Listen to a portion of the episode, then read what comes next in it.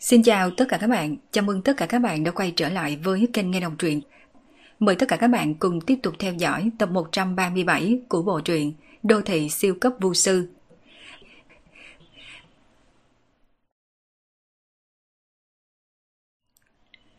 Cổ trại Ba Toa Phương Minh dẫn theo Lăng Duy tới đây thêm một lần nữa.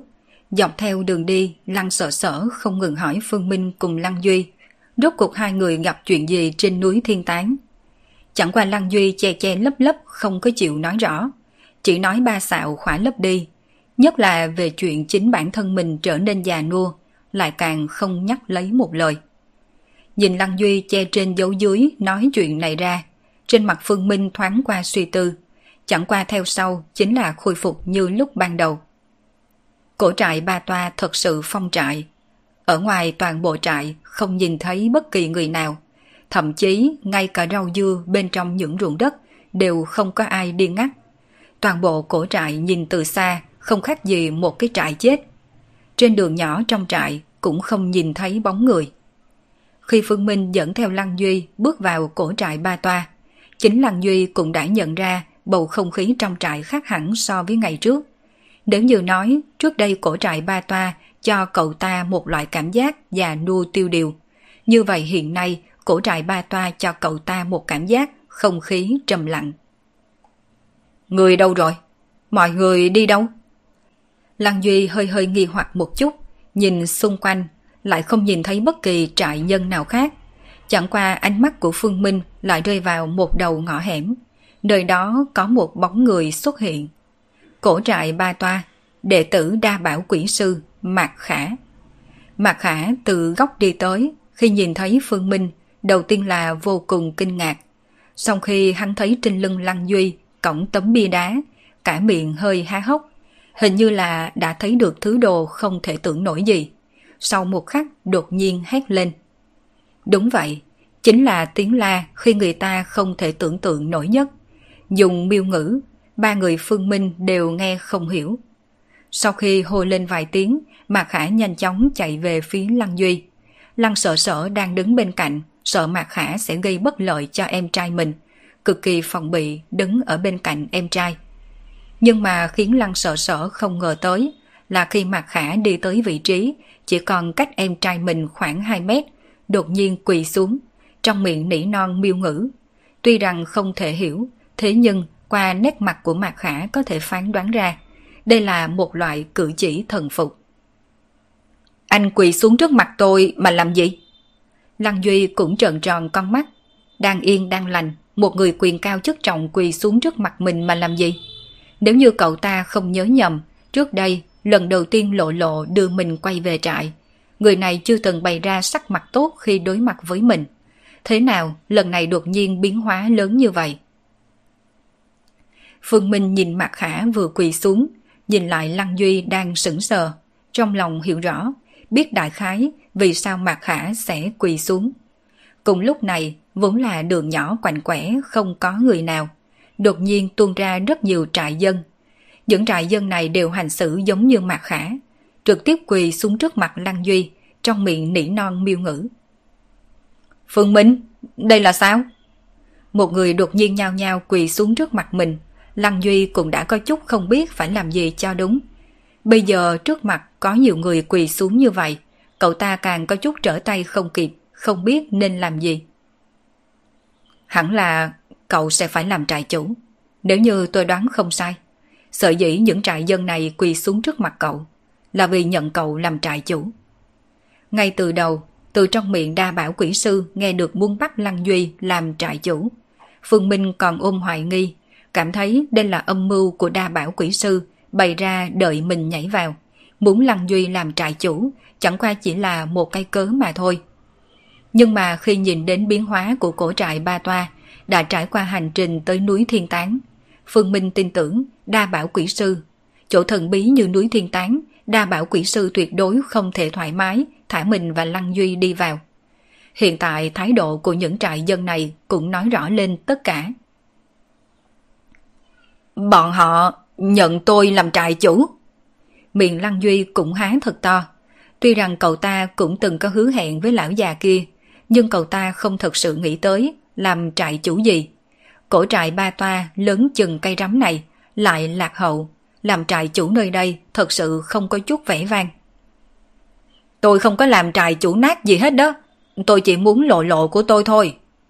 Lăng Duy điên cuồng lắc đầu, mà giờ khắc này những trại dân đang quỳ kia cũng đứng lên, hướng phía Lăng Duy cùng kính nói. Trại chủ, quỷ sư đang chờ ngài, mời đi theo tôi. Tạm thời quan sát trước rồi tính sau. Phương Minh vỗ vỗ bả vai của Lăng Duy. Cổ trại ba toa cũng không thiếu bí mật, cũng nên tới lúc hóa giải. Mạc Khả phía trước dẫn đường, Lăng Duy vẫn cổng tấm bia đá. Dọc theo đường đi, trại dân này đều dùng ánh mắt sùng kính nhìn hướng Lăng Duy. Mặc kệ Lăng Duy lớn hay nhỏ tuổi, mặc kệ Lăng Duy từ đâu tới, ở cổ trại ba toa, chỉ cần có thể trở thành trại chủ, vậy thì có được quyền lực chí cao vô thượng. Đây là quy củ đã được truyền xuống từ không biết bao nhiêu đời trước. Mấy phút đồng hồ sau, Mạc Hải dẫn đám người Phương Minh tới sau núi, đi tới trước tòa nhà đá. Sư phụ bên trong chờ ngài. Ánh mắt Mạc Khả nhìn về Lăng Duy. Lăng Duy thì đưa mắt nhìn về Phương Minh. Lúc này cậu ta đã không thể làm chủ, chỉ có thể dựa vào Phương Minh. Vào đi thôi. Phương Minh vỗ bả vai của Lăng Duy, đang muốn đi theo, nhưng mà Mạc Khả ngăn Phương Minh. Sư phụ muốn nói chuyện riêng cùng trại chủ. Nét mặt của Mạc Khả nghiêm túc, chẳng qua Lăng Duy lại không mặc kệ. Nếu cậu ta đơn độc đối mặt cùng lão già kia, không phải cậu ta sẽ bị lão già kia bán đi sao? Vấn đề này tuyệt đối không thể mặc kệ được. Anh ấy không vào, thì tôi cũng không vào. Để lão già kia vẫn đợi bên trong là được rồi. Lăng Duy trực tiếp biểu lộ thái độ của mình. Trại chủ! Trên mặt mặt khả lộ ra khó xử. Nếu như đổi lại người khác mà nói, hắn sớm đã nổi giận rồi. Nhưng bây giờ Lăng Duy là trại chủ. Ở trong trại, địa vị của trại chủ còn cao hơn so với quỷ sư. Mà thôi, cậu Phương, tôi chỉ muốn nói vài câu với trại chủ. Yên tâm đi, tôi sẽ không làm thương tổn cậu ấy. Đúng lúc này, trong thạch thất truyền ra giọng nói của đa bảo quỷ sư.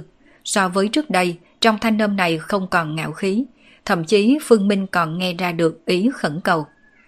Lăng Duy trơ mắt nhìn Phương Minh, ánh mắt của Phương Minh nhìn về thạch thất, một lúc sau quay qua gật gật đầu với Lăng Duy. Phương Minh à, anh đừng có hại tôi đó. Một hồi nếu tôi hô lên một tiếng, anh phải ngay lập tức xông vào. Thậm chí một chút, nói không chừng lão già kia đã làm thịt tôi rồi. Nghe thấy những lời Lăng Duy nói, nét mặt Mạc Khả đang đứng một bên, có chút bất đắc dĩ. Nếu như đổi lại những người khác kêu sư phụ mình là lão già, hắn đã sớm thả cổ trùng. Nhưng người trước mặt này có thân phận không tầm thường, hắn chỉ có thể xem như không nghe thấy. Yên tâm đi, không xảy ra chuyện gì đâu. Phương Minh cho Lăng Duy một ánh mắt an ủi, đồng thời cũng ra hiệu Lăng sợ sở không cần lo, mà có Phương Minh đảm bảo, lúc này Lăng Duy mới cõng tấm bia đá đi vào thạch thất. Theo Lăng Duy đi vào thạch thất, cửa đá liền đóng lại, mà bởi vì tính đặc thù của thạch thất này, chuyện đã xảy ra trong phòng, người bên ngoài căn bản không thể nào biết. Cho nên nói, lúc trước lời Phương Minh an ủi Lăng Duy căn bản chính là giả dối. Chẳng qua hắn tin, đa bảo quỷ sư không thể nào nảy sinh ác niệm gì đối với Lăng Duy. Sợ dĩ không để cho mình đi vào, rất có thể là đa bảo quỷ sư muốn nói một chuyện dính tới bí ẩn của cổ trại ba toa. Lần này tôi biến mất bao lâu? Trong lúc chờ đợi, Phương Minh cũng quay sang hỏi Lăng sợ sở. 73 ngày. Nếu như cậu còn không ra, tôi cũng không biết phải bàn giao sao với cô tôi. Lăng sợ sở dùng ánh mắt oán trách nhìn về Phương Minh.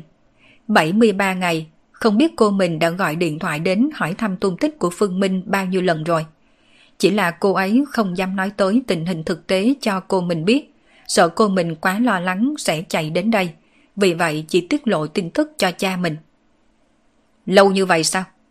Phương Minh cũng hơi kinh ngạc, chuyến hành trình tới núi Thiên Tán là kéo dài tới 2 tháng rưỡi. Như vậy dường như không lâu nữa là tới Tết rồi. Lại còn không sao? À đúng rồi, trong khoảng thời gian này không ít người gọi vào số máy của cậu đó. Trong đó còn có điện thoại của bạn gái cậu. Tôi nói cho cô ấy là cậu ở nơi này không có tín hiệu điện thoại. Cô ấy ngược lại không nói gì, chỉ nói sau khi cậu ra ngoài thì gọi cho cô ấy. Lăng sợ sợ lấy điện thoại di động của Phương Minh ra. Đây là trước khi Phương Minh tiến vào núi Thiên Tán đã giao cho cô. Phương Minh nhận lấy điện thoại của mình nhìn lướt qua. Bên trên quả nhiên có quá nhiều cuộc gọi. Có cuộc đã nghe máy, cũng có cuộc gọi nhỡ. Những cuộc đã nhận đều là điện thoại từ số mà hắn đã lưu. Là lăng sợ sợ nhận thay hắn. Mà những cuộc gọi nhỡ toàn là từ số lạ. Đại trụ, chú Hoa, mẹ mình, Tử Du, Trần Minh, Hoa Minh Minh. Mấy người hàng kiều kiều đều gọi điện thoại qua đây. Mấy số mà cậu có lưu tên thì tôi đều tiếp, bởi vì tôi sợ có chuyện quan trọng gì. Cũng may là những người này đều không có chuyện gì lớn. Phương Minh gật đầu, lấy điện thoại bỏ vào trong túi. Toàn bộ cổ trại ba toa cũng không có tín hiệu. Sau nửa giờ, thạch thất được mở ra, Lăng Duy từ bên trong đi ra.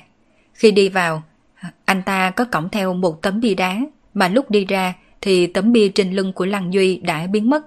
Đồng thời thứ thay đổi còn là nét mặt của Lăng Duy. Khi đi vào, nét mặt của Lăng Duy là đề phòng cùng khó chịu. Lúc đi ra lại biến thành bất đắc dĩ cùng trầm trọng. Phương Minh à, quỷ sư nói là muốn nói chuyện cùng với anh. Ánh mắt của Lăng Duy nhìn về Phương Minh, mà dựa vào lời nói của Lăng Duy, Phương Minh lập tức phát hiện thái độ của Lăng Duy đối với đa bảo quỷ sư đã thay đổi. Từ lúc mới bắt đầu, gọi lão già, nhưng mà hiện nay thì gọi là quỷ sư. Thái độ của Lăng Duy đối với đa bảo quỷ sư đã hoàn toàn thay đổi. Phương Minh gật đầu đi về bên trong thạch thất. Ngược lại hắn có chút hiếu kỳ. Rốt cuộc đa bảo quỷ sư đã nói cái gì cùng với Lăng Duy, khiến cho thái độ của Lăng Duy thay đổi lớn tới như vậy. Đi vào thạch thất khác với lần trước, lần này ánh sáng bên trong cực kỳ lờ mờ, mà tấm bia đá Lăng Duy mang vào được đặt ở vị trí trung tâm nhất, mà sau tấm bia đá lại có thêm một người già nua lưng còng. Đà bảo quỷ sư Nhìn đa bảo quỷ sư gần như biến thành một người già nua còng yếu, trên mặt Phương Minh hiện ra kinh ngạc. 73 ngày, đa bảo quỷ sư lại giống như già đi mười mấy tuổi, ngay cả nốt ban của người già cũng hiện lên đầy khuôn mặt. Sao? Có chút không thể tin được đúng chứ? Không hù đến cậu Phương đi. Giọng nói của đa bảo quỷ sư cũng trầm thấp hơn so với ban đầu, liền giống như một ông lão gần đất xa trời. Lúc này đôi mắt già nua nhìn về Phương Minh ôm quyền nói. Cảm ơn ân cứu mạng của cậu Phương đối với cổ trại ba tòa. Đa bảo quỷ sư ôm quyền cúi người rất là trịnh trọng nghiêm túc. Nhưng mà Phương Minh thì trực tiếp tránh né. Vô công bất thù lộc. Quỷ sư không ngại nói rõ chuyện này chứ. Cũng giúp tôi hóa giải nghi ngờ trong lòng. Phương Minh nghiêng người nhìn về đa bảo quỷ sư nói thẳng vào vấn đề. Điểm này cho dù cậu Phương không nói, Lão Hữu cũng sẽ nói tất cả những chuyện Lão Hữu biết cho cậu Phương nghe. Lần này đa bảo quỷ sư hạ thái độ xuống mức thấp nhất, cũng không còn vẻ ngạo mạn như khi gặp Phương Minh lần đầu. Tôi nghĩ, nghi ngờ đầu tiên trong lòng cậu Phương chính là có phải Lão Phu cố ý dẫn dụ cậu Phương tới trong trại hay không. Phương Minh không nói gì, chờ đợi đa bảo quỷ sư nói câu tiếp theo. Bởi vì đây đúng là nghi ngờ từ khi hắn mới bước chân vào đây. Lăng Duy trúng cử, cùng mình đến đây, liệu có phải do đa bảo quỷ sư thiết kế từ trước hay không? Kỳ thật, đây hoàn toàn là một sự trùng khớp mà thôi. Trước đây khi Thanh Y đưa trại chủ mới tới đây rồi, Lão Phu mới đi điều tra bối cảnh của trại chủ mới. Thế mới biết, thì ra giữa trại chủ mới cùng cầu phương còn có quan hệ. Với tư cách quỷ sư của cổ trại Ba Toa, đương nhiên đa bảo quỷ sư phải suy xét cho cả trại. Cho dù Lăng Duy phù hợp với điều kiện để trở thành trại chủ, hắn cũng phải tiến hành điều tra một phen. Đừng xem cổ trại Ba Toa không liên hệ cùng ngoại giới, nhưng đa bảo quỷ sư cũng có con đường điều tra của riêng mình. Sau khi điều tra la lịch của Lăng Duy, đa bảo quỷ sư tuyệt không cảm thấy bất ngờ khi Phương Minh xuất hiện. Thậm chí nguyên nhân chính khiến hắn đồng ý cho Lăng Duy tiến vào núi Thiên Tán cũng là bởi vì Phương Minh. Lão Hữu đã điều tra tất cả mọi chuyện của cầu Phương trong giới tu luyện. Từ lúc ban đầu là nhân cấp đến bây giờ địa cấp tầng 8 thực lực của cầu phương tăng mạnh, tựa như hỏa tiễn. Đây là chuyện khiến tất cả mọi người trong giới tu luyện đều hâm mộ không thôi. Đệ tử của Bổ Thiên Chí Tôn cùng người của nhà họ Phương. Hai thân phận này, bất kỳ một cái nào cũng đủ khiến cho người ta đố kỵ. Nhưng một mình cậu Phương độc chiếm hai thân phận này. Hơn nữa, trong khoảng thời gian ngắn, cảnh giới lại có tiến bộ nhanh như thế. Dưới cái nhìn của lão hữu, đây cũng là nghiệm chứng một việc. Sau khi nói tới đây, đa bảo quỷ sư ánh mắt bình tĩnh nhìn hướng Phương Minh. Rất nhiều người nói cậu Phương là gặp vận may, nhưng với tư cách người tu luyện nên tôi hiểu. Trên đời này cũng không có vận cức chó gì tồn tại. Cậu Phương có thể sáng tạo kỳ tích, chỉ có thể nghiệm chứng một điều, đó chính là cậu Phương, là con của khí vận niên đại này. Con của khí vận Bốn chữ này được đa bảo quỷ sư nhấn mạnh.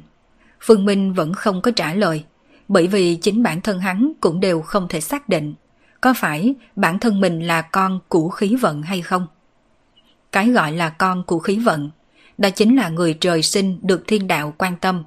Loại người này có thiên phú tu luyện mạnh mẽ, vượt xa người thường. Nhưng cái này không phải là trọng yếu nhất, quan trọng nhất là kỳ ngộ không ngừng. Hồi tưởng lại khoảng thời gian từ khi bản thân mình rời khỏi sơn thôn cho tới nay, cơ duyên cũng quả thật không phải người bình thường có thể so sánh. Truyền thừa vô sư, bảo thác, còn có dịch thần linh lấy ở phương Tây. Tùy tiện một cái trong đó đều là những thứ người tu luyện khác dốc cả một đời cũng không chiếm được. khỉ vận là thứ hư vô mờ mịt nhất, nhưng cũng đáng sợ nhất. Một thiên tài có thiên phú trác tuyệt, còn có thể theo dõi được thành tựu tương lai. Dù sao từ cổ chí kim, kiểu gì cũng sẽ có ví dụ để đối chiếu so sánh. Nhưng thành tựu của người có khí vận kèm thân, dù là ai cũng không cách nào đánh giá. Đa bảo quỷ sư cảm khái một câu, từ xưa đến nay giới tu luyện chưa từng ngừng nghiên cứu về khí vận, nhưng Thủy chung không cách nào định lượng, đương nhiên ngoại trừ thiên cơ môn. Thiên cơ môn là môn phái đặc thù nhất của giới tu luyện, không tham dự bài danh thế lực trong giới tu luyện, cũng không tranh phách, chỉ chuyên tâm nghiên cứu tin tưởng khí vận. Đây cũng là vì sao trước đây khi thiên cơ lão nhân khâm điểm tứ đại công tử, người trong giới tu luyện lại không hề phản đối. Xét về mặt nghiên cứu khí vận, thiên cơ môn dẫn đầu toàn bộ thế lực. Cho nên, lão biết tôi vì Lăng Duy nhất định sẽ tới đây, cũng đã sớm bố trí xong kết cục, chờ tôi tiến vào núi thiên tán. Ánh mắt của Phương Minh sáng ngời nhìn chăm chăm đa bảo quỷ sư. Không sai, đối với chuyện cầu Phương đến, thật sự nằm trong dự liệu của lão phu. Nhưng cuối cùng, cậu có đi vào núi thiên tán hay không, lại không nằm trong dự liệu của tôi. Tình huống xấu nhất là nếu như cậu Phương không thể thắp sáng ngọn đèn trước mặt thần linh kia, lão phu cũng không thể vi phạm quy củ đưa cậu Phương vào núi thiên tán. Đa bảo quỷ sư rất thẳng thắn thành khẩn. Hắn chính là đang đánh cuộc. Điều may mắn nhất là kết quả cuối cùng hắn đánh cuộc thành công. Cho nên, lão không liền quan tâm đến tính mệnh của Lăng Duy. Lấy thân phận một người bình thường như cậu ta, tiến vào núi thiên tán chắc chắn phải chết. Trong mắt Phương Minh có lửa giận. Loại hành vi này của đa bảo quỷ sư căn bản không hề đặt Lăng Duy vào trong mắt. Chỉ cần mình không tiến vào núi thiên tán, như vậy Lăng Duy chắc chắn phải chết. Cầu Phương, tôi biết, cậu cảm thấy tôi quá là tàn nhẫn, không hề đặt tính mạng người khác vào trong mắt. Nhưng cho dù có lặp lại một lần nữa, tôi cũng phải làm như thế. Bởi vì nếu như tôi nhân từ, vậy người phải chết chính là toàn bộ trại dân của cổ trại Ba Toa. Đôi mắt già nua của đa bảo quỷ sư đối diện cùng Phương Minh. Phương Minh không nhìn thấy hối hận từ trong mắt đa bảo quỷ sư, chỉ có kiên quyết. Tôi muốn biết vì sao 18 trại của các người lại bị nguyền rủa, mà rốt cuộc là phương diện nào của Lăng Duy phù hợp với yêu cầu tuyển chọn trại chủ của các người. Phương Minh không tiếp tục thảo luận đề tài này cùng đa bảo quỷ sư. Đa bảo quỷ sư là đứng trên lập trường góc độ của hắn để suy xét.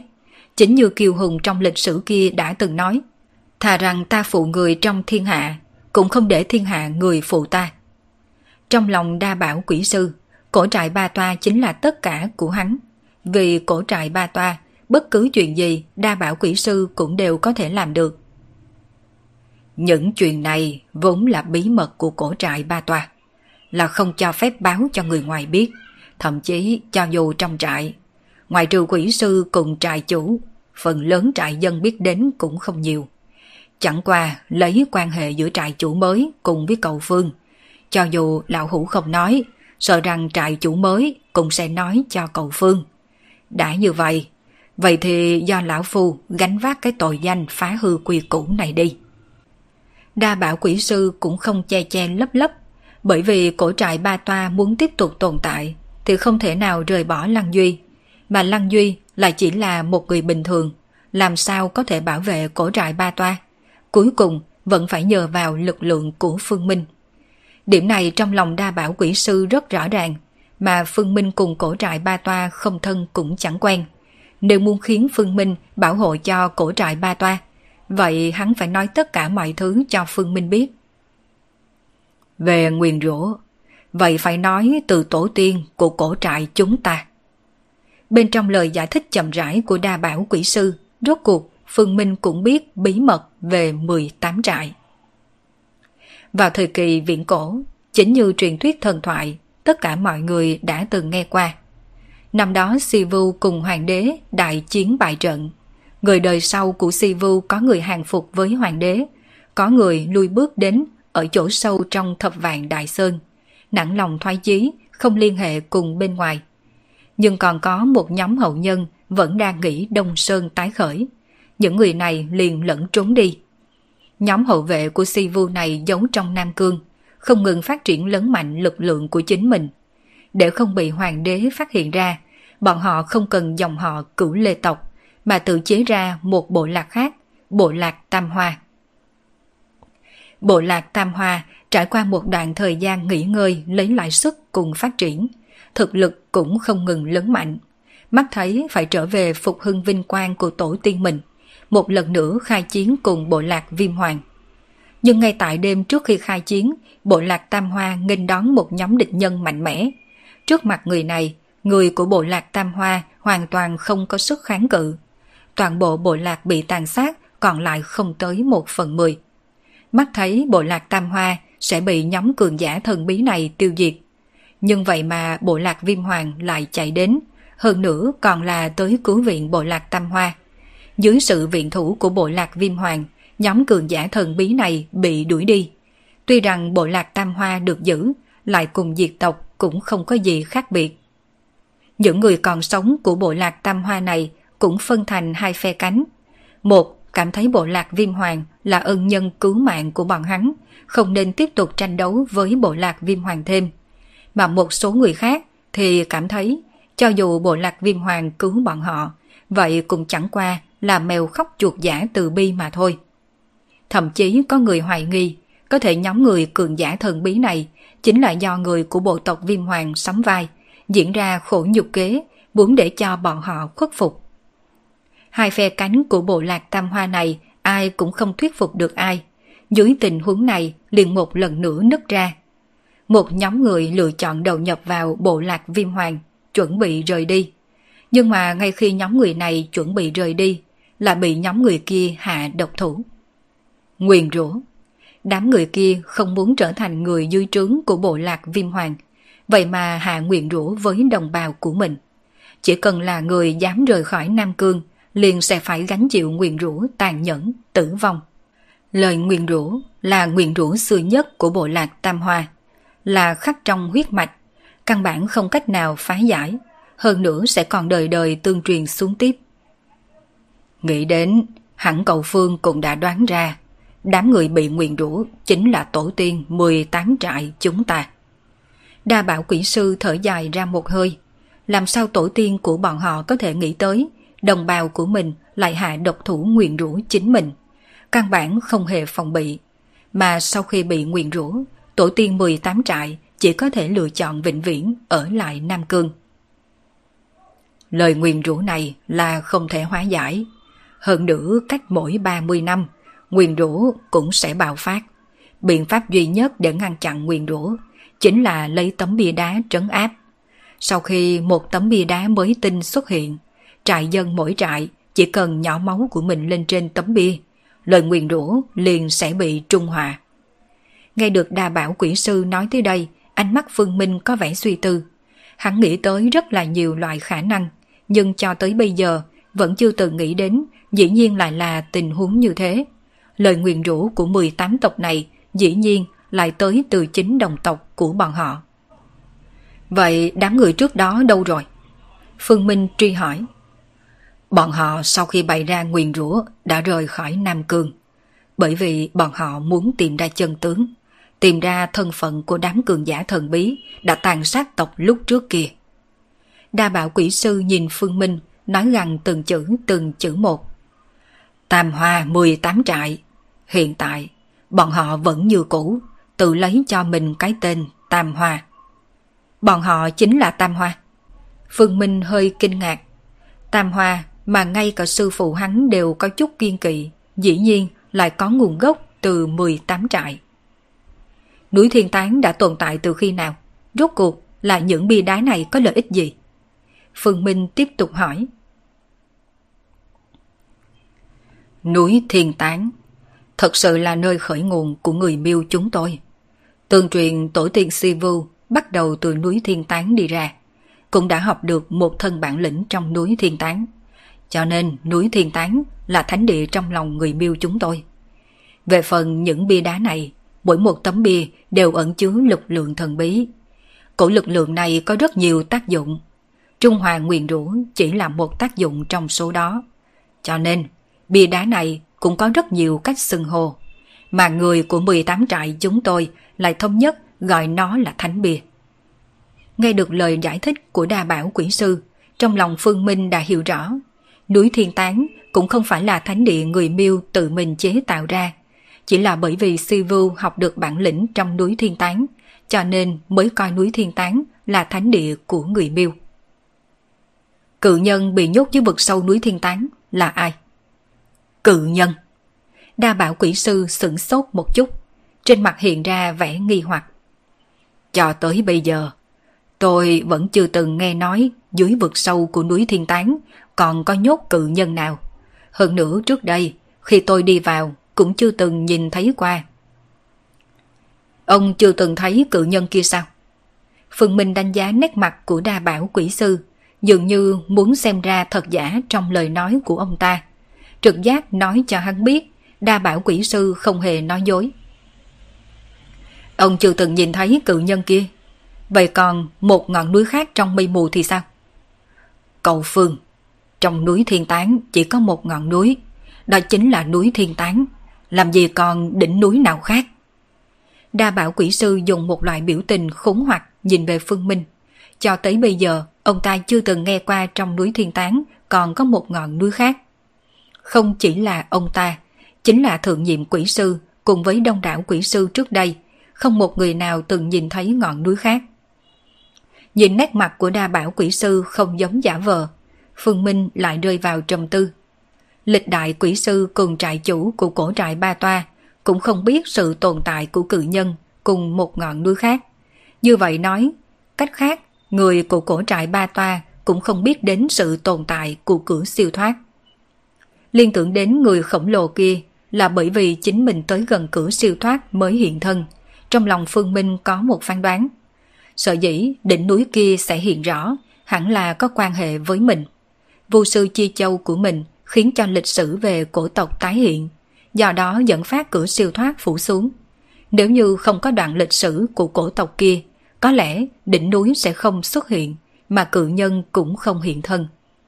Chỉ là người miêu thật sự xem như hậu duệ của cổ tộc sao?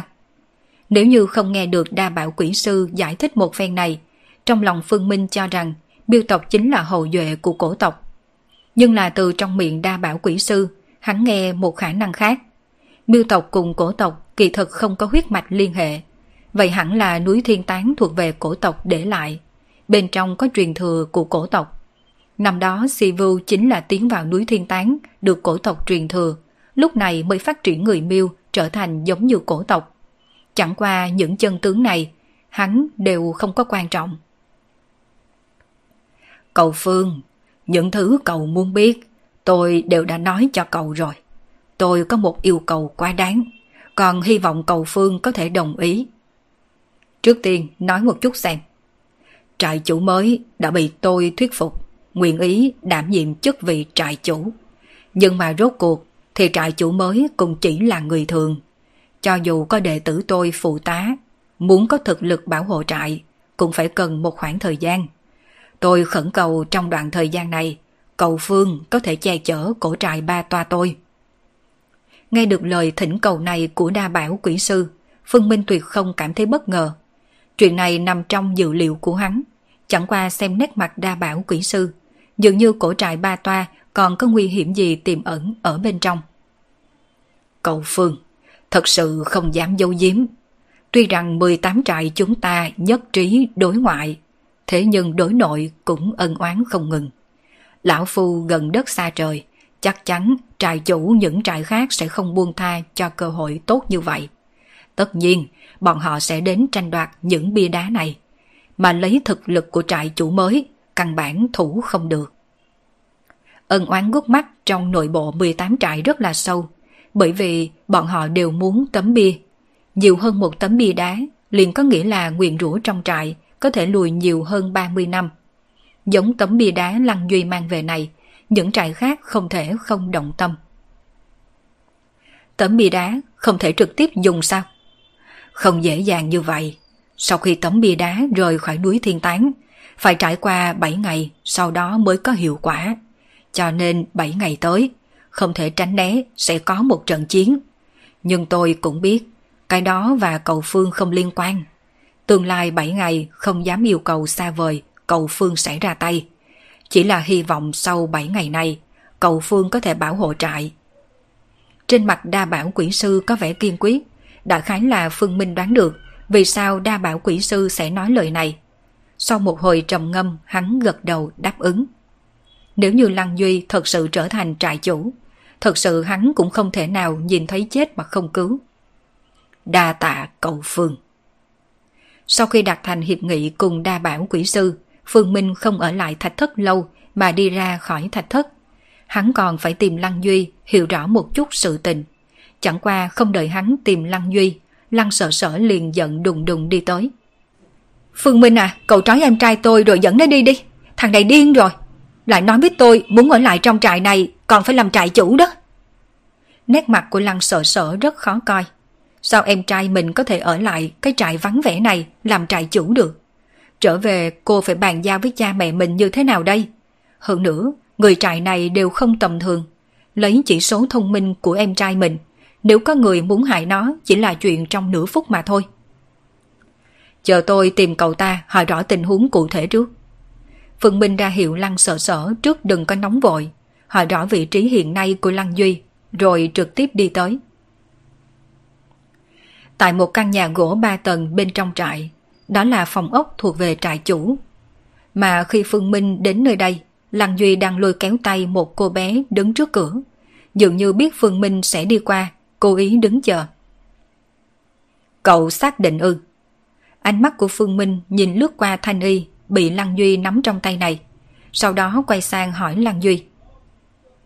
Vương Minh, anh không cần khuyên tôi, tôi đã nghĩ kỹ rồi. Tôi sẽ ở trong trại này 3 năm. 3 năm sau tôi sẽ rời đi. Đến lúc đó tôi sẽ dẫn theo Thanh Y đến thủ đô ra mắt trưởng bối. Lăng Duy gật đầu, lần đầu tiên trên mặt có vẻ nghiêm túc. Ngược lại Thanh Y đang đứng bên cạnh bị Phương Minh nhìn tới khuôn mặt đỏ bừng có chút ngượng ngùng. Nếu như tôi nhớ không nhầm, hẳn cô Thanh Y là muốn hủy diệt trại này. Mà sau khi cậu trở thành trại chủ, chẳng lẽ muốn hủy diệt trại trong thời gian 3 năm này, hoàn thành mục tiêu của cô Thanh Y. Nghe được lời nói của Phương Minh trên mặt Thanh Y lộ ra ấy nấy, mà Lăng Duy thì biểu môi. Thanh Y nhà tôi mới không phải người như vậy. Thanh Y chỉ là hiểu nhầm cha cô ấy cùng quỷ sư. Kỳ thật chị Thanh Y cũng chưa chết. Ừ, chị tôi cũng chưa chết. Vào lúc này Thanh Y cũng thừa nhận chuyện này. Cô cũng mới biết được chân tướng sự tình ngay một tháng trước. Chân tướng này chính là từ đa bảo quỷ sư nói cho cô biết. Năm đó chị tôi xúc phạm quy củ của trại. Cha biểu hiện ra ngoài là ném chị tôi vào độc quật. Nhưng mà trên thực tế lại âm thầm thả chị tôi đi, để chị tôi và người đàn ông chị ấy yêu rời khỏi Nam Cương. Chỉ có điều chân tướng chuyện này chỉ có cha tôi cùng quỷ sư hai người biết thôi. Đa bảo quỷ sư cùng cha Thanh Y là hai người có quyền lực cao nhất tại cổ trại Ba Toa. Bọn họ muốn làm gương tốt, chân tướng sự tình này tự nhiên không cách nào nói cho trại dân. Một tháng trước, đa bảo quỷ sư nói cho Thanh Y chân tướng. Ngay từ đầu Thanh Y còn chưa tin. Thẳng cho tới khi đa bảo quỷ sư đưa ra phương thức liên lạc hiện tại của chị cô. Tự mình gọi điện thoại cho chị xong, cô mới xác định chị mình thật sự còn sống.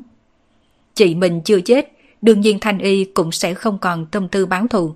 Ngược lại tràn đầy hổ thẹn, nhất là nghĩ đến bản thân mình đã hiểu nhầm cha mình nhiều năm như vậy. Mà cha mình tình nguyện bị con gái hiểu nhầm, cũng không nói ra chân tướng, có thể nghĩ trong lòng thống khổ ra sao. Trách không được, mấy năm nay cha tôi già nhanh như vậy. Ngay từ đầu tôi còn rất vui, cảm thấy đây là ông trời có mắt. Bây giờ ngẫm lại, hẳn là cha tôi đã sầu não uất ức biết bao nhiêu mới dẫn tới tình cảnh này. Đây hết thảy đều là lỗi của tôi. Thanh Uy viện mắt phím hồng có hơi nước. Đời này tâm nguyện lớn nhất của cha tôi là hy vọng đám trại dân có thể sống một cuộc sống bình an. Mà tôi là con gái của ông ấy, đã hiểu nhầm ông ấy nhiều năm như vậy. Hiện tại chỉ hy vọng có thể hoàn thành nguyện vọng của cha tôi, bảo vệ cẩn thận trại ba toa này. Ngay tới đây, rốt cuộc thì Phương Minh cũng biết đà bảo quỷ sư lấy cái gì thuyết phục Lăng Duy. Lăng Duy đối với Thanh Y là đồng tình cảm chân thành, thậm chí cái mà hắn cho rằng âm mưu kia, từ đầu tới cuối đều không phải thứ đa bảo quỷ sư thiết kế từ trước. Chẳng qua ngẫm lại cũng hiểu được, điều đó không có khả năng. Chỉ có thể nói, có đôi khi ý trời chính là trùng hợp như vậy. 3 năm. Có thể cho cậu thời gian 3 năm. Về phần bên kia, cha cậu tôi sẽ nói giúp cho cậu. Rốt cuộc Phương Minh vẫn đáp ứng, bởi vì hắn biết Hoa Hoa công tử giống Lăng Duy, thật không dễ dàng gì mới có thể đồng tâm cùng một cô gái. Nếu gặp được, vậy liền không nên bỏ qua. Tuy rằng Thanh Y lợi dụng Lăng Duy bán thù cho cô, nhưng trước đây Thanh Y cũng đã tỏ thái độ. Nếu như Lăng Duy chết rồi, cô sẽ tự sát để đền mạng cho Lăng Duy. Cũng không tính là người vô tình vô nghĩa. Ồ, nếu được như vậy thì quá tốt. Tôi còn không biết phải đối mặt với cha tôi ra sao. Chỉ sợ ông ấy sẽ đích thân tới đây bắt tôi về. Nghe được câu trả lời chắc chắn của Phương Minh, trên mặt Lăng Duy lộ ra vui mừng. Thanh Y đang đứng bên cạnh cũng thở phào nhẹ nhõm. Phương Minh nguyện ý cho Lăng Duy lưu lại, cũng có nghĩa đã tiếp nhận người em dâu là mình đây. Trước chớ quá cao hứng, chờ sau khi 7 ngày tới trôi qua rồi mới nói. Phương Minh nói lời này quay đầu liếc nhìn phương hướng sau núi. Đối mặt với thế tới hung mãnh của các trại khác, hắn ngược lại muốn biết đa bảo quỷ sư sẽ ngăn cản ra sao. Mà đang trong lúc Phương Minh suy tư, cách cổ trại ba toa vài chục km, thậm chí mấy trăm km, có mấy lão giả đang hành tẩu. Những lão giả này đến từ những phương hướng khác nhau, nhưng đều có chung một điểm, đó chính là những người này không hề đi đường lớn, gặp núi qua núi, gặp nước đổ nước, cũng không ngừng nghỉ. Dùng tốc độ phi tinh cản nguyệt đều đi tới cùng mục đích, đó chính là cổ trại ba tòa Quỷ sư cùng trại chủ đến từ 9, 18 trại khác. Sau khi biết động tĩnh bên cổ trại ba toa đều không thể nào ngồi yên. Trời tờ mờ sáng. Cổ trại ba toa vẫn phong trại đối với bên ngoài. Toàn bộ người trong trại đều không được phép rời khỏi trại. Chỉ có hai ba gia cầm thỉnh thoảng xuất hiện trên đồng lúa. Thế nhưng dường như hôm nay những gia cầm này cũng cảm nhận được điều không đúng. Vừa đi ra cửa trại liền lập tức lui về. Đồng ruộng không một bóng người, đột nhiên có tiếng sột soạt truyền đến. Lúc này nếu có người có thể ở trên không bao quát ngoài mảnh đồng ruộng này, liền sẽ phát hiện trên đồng ruộng có rất nhiều động vật đang bò trường. Nhện độc, rắn độc, bò cạp độc. Những độc vật này như đại quân nhanh chóng đến gần cổ trại ba toa. Nhưng điều quỷ dị là giữa những độc vật này không hề khai chiến cùng nhau. Giống như những quân đội được huấn luyện riêng biệt rõ ràng, không liên quan tới nhau. Trăm mét, 50 mét, 10 mét, khoảng cách 10 mét, khi cách cổ trại ba toa chỉ còn khoảng cách 10 mét. Đột nhiên, nhóm độc xà trở mình, phun nọc độc đối với nhóm bọ cạp độc bên cạnh. Mà bên kia, nhện độc cũng chống đối thiềm thử, vốn là đại quân độc vật trong nháy mắt lâm vào trong nội chiến. Xa xa có tiếng sáo vàng. Ở dưới tiếng sáo này, những con rắn độc nhào nhào ngừng công kích, mà đồng thời cũng có tiếng trống trầm thấp truyền ra. Những con nhện kia ở dưới tiếng trống cũng đều được vỗ yên. Trong cổ trại ba toa, Mạc Khả nghe được trại bên ngoài truyền đến tiếng trống cùng tiếng sáo, lại bắt đầu dẫn theo trại dân chuyển động nguồn nước. Nguồn nước khuấy động suối nước hoa hoa tác hưởng, tiếng nước truyền ra bên ngoài trại. Đám đại quân độc vật vốn an tĩnh, lại một lần nữa lâm vào hỗn loạn, lại bắt đầu xoắn giết lẫn nhau. Một hồi đấu không tiếng động đã triển khai. Trại phía trên nhất, Phương Minh có thể thấy rõ ràng động tĩnh của cửa trại. Những độc vật kia tự giết lẫn nhau cũng đều xuất hiện trong tầm mắt của hắn. Đa bảo quỷ sư quả nhiên là tính toán không sai. Người 18 trại thật sự tới. Có lẽ ngay khi Lăng Duy tiến vào núi Thiên Tán, đa bảo quỷ sư đã chuẩn bị một màn ngày hôm nay rồi. Bên người Phương Minh chỉ có hai chị em Lăng Sở Sở cùng Lăng Duy. Chỉ là lấy thị lực của hai người đương nhiên không thể nào thấy tình huống bên ngoài trại. Nhưng theo lời Phương Minh, bọn họ cũng đã hiểu chuyện xảy ra bên ngoài trại. sau cậu lại nói đa bảo quỷ sư đã chuẩn bị tất cả từ trước? Lăng sợ sở hơi kinh ngạc. Mấy tháng trước liền nghĩ đến một màn lúc hiện tại. Đây cũng không khỏi quá đa mưu túc trí. Phòng ngừa chu đáo mà thôi. Đa bảo quỷ sư cũng đang đánh cuộc một lần. Nếu như Lăng Duy không thể mang tấm bia đá ra, như vậy trại cũng sắp diệt vong. Giữ lại một số bảo bối cũng là vô dụng. Nhưng nếu Lăng Duy mang tấm bia đá về, như vậy trại liền được cứu rồi. Mà lúc này đây chỉ cần có thể vượt qua 17 trại khác cướp đoạt, bảo bối gì cũng có thể bỏ qua. Phương Minh cảm thán một câu, tuy rằng hắn không phải người của 18 trại, nhưng cũng biết loại phương pháp điều khiển động vật này, phần lớn đều dựa vào âm thanh. Cho dù là tiếng sáo, vẫn là tiếng trống đều có tần suất chỉ lệnh, chỉ có những độc vật kia mới có thể nghe. Thế giới này rất là kỳ diệu, những loài khác biệt sẽ có độ mẫn cảm với thanh âm khác nhau.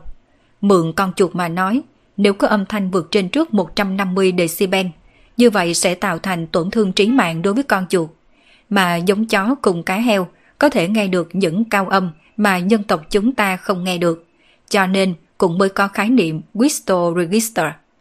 Whistle Register là quãng âm cao nhất mà một con người có thể đạt được, hơn cả falsetto. Âm sắc của các nốt nhạc trong quãng này cũng giống âm điệu của tiếng sáo hay tiếng còi. Chính vì vậy mà quãng âm này có tên là Whistle. Giống huấn luyện những độc vật này chính là khiến những độc vật này có thể nghe được tần số âm thanh nào đó, đến khiến những độc vật này dựa theo âm thanh đại biểu chỉ lệnh đến tiến hành hoạt động. Tiếng sáo cùng tiếng trống chính là có tác dụng như vậy. Hiển nhiên, đa bảo quỷ sư cũng dự liệu được một chút, cho nên cũng đã chuẩn bị xong phương pháp phá giải từ trước. Tiếng nước là thứ tiếng chí nhu, cũng dễ dàng tiến vào những tần số hỗn hợp khác. Cho nên khi tiếng nước được truyền bá ra ngoài, dựa theo tần suất nào đó, có thể phá hư bất kỳ âm tần nào khác. Đương nhiên, chỉ là điểm này còn chưa đủ. Nếu như đơn giản như vậy đã có thể phá hư được, thì mấy người huấn luyện độc vật làm gì còn có đất lăn lộn. Ngoài trừ tiếng nước ra, quan trọng nhất là thuốc bột đã được rải khắp đồng ruộng. Những độc vật này đều đã được huấn luyện qua từ nhỏ giống rắn độc trời sinh tính sợ hùng hoàng. Nhưng những con rắn độc này lại không sợ, mà thuốc bột có thể làm cho bọn nó điên cuồng cực kỳ trân quý. Sợ rằng để chế tạo những thuốc bột này, hẳn phải biết dùng dược liệu tồn trong trại. Độc vật chém giết vô cùng nhanh, một mảng lớn, một mảng lớn chết đi. Mà theo máu của những độc vật này chảy ra, toàn bộ đồng ruộng đều tràn đầy một loại mùi thối khó ngửi. Ở mấy ngọn núi cách đó không xa, đám người đứng trên đỉnh núi nhìn xuống những độc vật chết đi trên ruộng đồng, sắc mặt đều có chút nhục nhã. Bởi vì những độc vật này đúng là do bọn họ huấn luyện bồi dục, hiện tại đã bị giết sạch rồi. Trong dự liệu, nếu như cổ trại ba toa bị đánh tan dễ dàng, vậy nó đã sớm không tồn tại rồi. Chẳng qua là một lần do xét mà thôi, xem ra đa bảo lão già hỏa kia còn chưa có chết. Được thôi, để chúng ta tiện hắn một đoạn cuối cùng này đi. Dám hủy bò cạp của ta sao? Món nợ này một hồi ta sẽ tính, cho dù đa bảo người có lợi hại hơn. Một mình ngươi sao có thể trở thành đối thủ của 17 trại chúng ta? Những động vật này chết đi cũng không khiến người của 17 trại lùi bước, ngược lại càng khơi dậy sắc ý trong lòng của bọn hắn. Nếu đánh bất ngờ không thành công, vậy thì quan minh chính đại mà đánh thôi. Người đầu tiên xuất hiện ở cửa trại là một người lớn tuổi, mang giày rơm, mũ rơm, khoác trên người một cái áo tơi. Nếu người không nhìn rõ, sẽ chỉ coi hắn là một người làm nông bình thường. Nhưng ai có thể nghĩ đây là trại chủ của trại A Khương, một trong 18 trại. Tới thật sớm, cổ trại A Khương các ngươi cách ba toa hơn trăm dặm. Ngươi cũng không sợ đường xá xa xôi chạy tới đây. Nếu bộ xương già của ngươi không còn, đến lúc đó không có ai nhặt xác người về đâu. Ngay khi lão nông này xuất hiện lại có một lão bà xuất hiện. Chỉ là khi bà lão này xuất hiện lại nói ra mấy lời kỳ quái. Đối mặt với một vị trại chủ của 18 trại, lão bà còn dám nói những lời này. Thân phận ra sao cũng có thể nghĩ. Đồng dạng cũng là người lãnh đạo của một trong 18 cổ trại. Người đều chưa chết, làm sao ta có thể chết trước? Phải chết thì là người chết trước. Khi đó biết đâu ta sẽ đỡ linh cữu của ngươi một đoạn đường. Ân oán giữa 18 cổ trại rất sâu, tuy rằng lần này đều là đến vì cổ trại ba toa, nhưng giữa hai bên cũng không hợp nhau, khi gặp mặt không trực tiếp động thủ đã là rất tốt rồi. Lão nông, lão bà, đây chỉ là bắt đầu. Không được mấy phút, bóng người ở cửa trại ngày càng nhiều. Đến sau này, khoảng chừng hơn 20 người. Mỗi một người tới không phải trại chủ của các trại khác, thì chính là quỷ sư. 20 vị cường giả địa cấp hậu kỳ. Đà bảo quỷ sư, phải làm sao mới có thể hóa giải cục này đây? Trên núi, Phương Minh nhíu mày, chỉ ít dưới cái nhìn của hắn, đây là một bố cục không cách nào giải. Cho dù đa bảo quỷ sư có mạnh hơn, sợ rằng tối đa chỉ có thể đối mặt hai ba người. 20 cường giả cùng cấp bậc với hắn, căn bản không thể nào đối phó.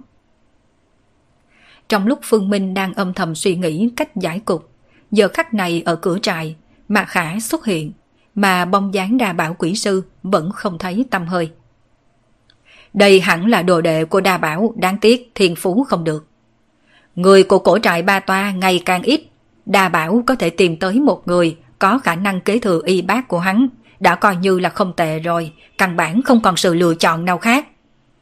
Không thông hôn cùng với bên ngoài, cổ trại ba toa sớm muộn gì cũng diệt vong, giữ lại cũng không có bất kỳ ý nghĩa gì đi. Có một ông lão hư lạnh một tiếng, tuy rằng 18 trại không giao lưu cùng bên ngoài, nhưng bên ngoài này là chỉ những người không phải miêu tộc. Còn giữa miêu tộc và miêu tộc đương nhiên sẽ có trao đổi, bằng không thì mỗi bên dựa vào cái gì để giữ vững huyết thống. Người 18 trại có thể lấy những cô gái miêu tộc khác, nhưng một khi cô gái này đã vào 18 trại thì không thể rời khỏi trại. Mà đối với rất nhiều người miêu, 18 trại là nơi bọn họ hướng tới nhất. Rất nhiều cô gái miêu tộc đều hy vọng có thể gia nhập 18 trại. Nam Cương nơi này nhiều độc trùng, cho nên thường xuyên sẽ có miêu tộc bị độc trùng độc xà cắn cho bị thương. Đa số thời gian phải đi cầu 18 trại cứu trợ, cho nên người 18 trại có địa vị rất cao trong lòng của bọn họ. Tại hạ là ba đại hùng của cổ trại Ba Toa, Mạc Khả. Cổ trại Ba Toa chúng tôi đã phong trại. Các vị trại chủ quỷ sư, đại nhân, mời trở về đi. Mạc Khả nhìn mấy người ngay trước mặt mình, không kiêu ngạo, không xỉm nịnh. Dù cho lúc này trong lòng cô hắn phải thừa nhận áp lực rất là lớn, nhưng nhất định phải hoàn thành chuyện mà sư phụ giao phó. Nói chúng tôi trở về ư. Lời này ngươi không có tư cách nói, hãy gọi sư phụ của ngươi là Đa Bảo đến đây đi. Sao chứ, mấy người bạn già chúng ta đến, Đa Bảo còn không để tình ra gặp mặt một lần sao? Cho dù những trại chủ cùng quỷ sư này đều không động thủ, chỉ riêng phần uy áp kia cũng không phải mặt Khả có khả năng chịu được. Các vị tiền bối, 18 trại chúng ta đều xuất phát từ cùng một chi. Hà tất gì hùng hổ dọa người như thế? Đúng như vậy, cũng là vì có chung nguồn gốc, lão phu mới sẽ đi qua. Như vậy đi, chỉ cần đa bảo giao tấm bia đá ra đây, lão phu liền xoay người rời đi, tuyệt đối không ngừng lại một khắc. Mặt khác, từ nay về sau, chuyện của cổ trại ba toa chính là chuyện của lão phù. Nếu ai dám bắt nạt ức hiếp các ngươi, đó chính là muốn chống lại cổ trại A Khương. Lão già mặc quần áo nông dân, trại chủ cổ trại A Khương lên tiếng, nhưng mà sắc mặt mặt khả trầm xuống. Giao tấm bia đá thì khác gì khiến cổ trại ba toa tiêu đời. Lấy nhân số của cổ trại hiện nay, căn bản không cách nào sống sót sau lần nguyền rủa này. Các vị tiền bối, sư phụ tôi đã nói, tôi truyền lời lại cho các vị. Nếu như các vị tiền bối nguyện ý rời đi, từ nay về sau, cổ trại ba toa sẽ không bao giờ tranh đoạt bia đá. Bất kỳ trại nào nhận được bia đá, cổ trại ba toa đều sẽ không tham lam đỏ mắt mà cướp đoạt. Mạc Khả chỉ có thể nói ra ranh giới cuối. Trước đây khi những trại khác đạt được bia đá, cổ trại ba toa cũng từng tham dự tranh đoạt. Chỉ có điều, bởi vì khi đó chuyện thu hoạch bia đá cũng không khó, cho nên mỗi bên trại chỉ làm khó dễ một chút, nhận được một vài chỗ tốt liền rời đi. Nhưng mà tình huống của cổ trại ba toa thì không giống. Cổ trại ba toa quá ít người, để chọn được người thích hợp đi vào núi thiên tán quá là khó. Cho nên tấm bia đá này là tấm bia đá cứu mạng, tuyệt đối không thể bỏ. Cổ trại ba toa các người đi tới bước đường ngày hôm nay, cũng chỉ có thể trách chính các người. Định ra quy định nát gì mà không được thông hôn cùng người ngoài trại. Dù sao thì cổ trại các ngươi cũng không còn bao nhiêu người. Dù cho không nguyền rủa cũng không thể nào sống qua mấy chục năm. Sao không giao tấm bia đá cho chúng ta, coi như là làm một chuyện tốt đi. Không sai, dân khẩu của cổ trại ba toa các người chẳng qua quá 50 mà thôi. Cổ trại lâm bối chúng ta có tới ngàn người. Hy sinh mấy chục các ngươi, đổi lấy an nguy tính mệnh của cả ngàn người. Người cổ trại ba toa các ngươi phải có tinh thần kính dân mới đúng. Nói cho cùng, lần này trại chủ cùng quỹ sư khác trại là đã quyết tâm phải cướp đi tấm bia đá này của cổ trại ba toa. Bởi vì cổ trại ba toa quá là yếu, đã không có thực lực chống lại 17 trại khác. Kết thúc tập 137 của bộ truyện Đô thị siêu cấp vô sư. Cảm ơn tất cả các bạn đã theo dõi. Mời tất cả các bạn cùng tiếp tục theo dõi tập 138 của bộ truyện Đô thị siêu cấp vô sư.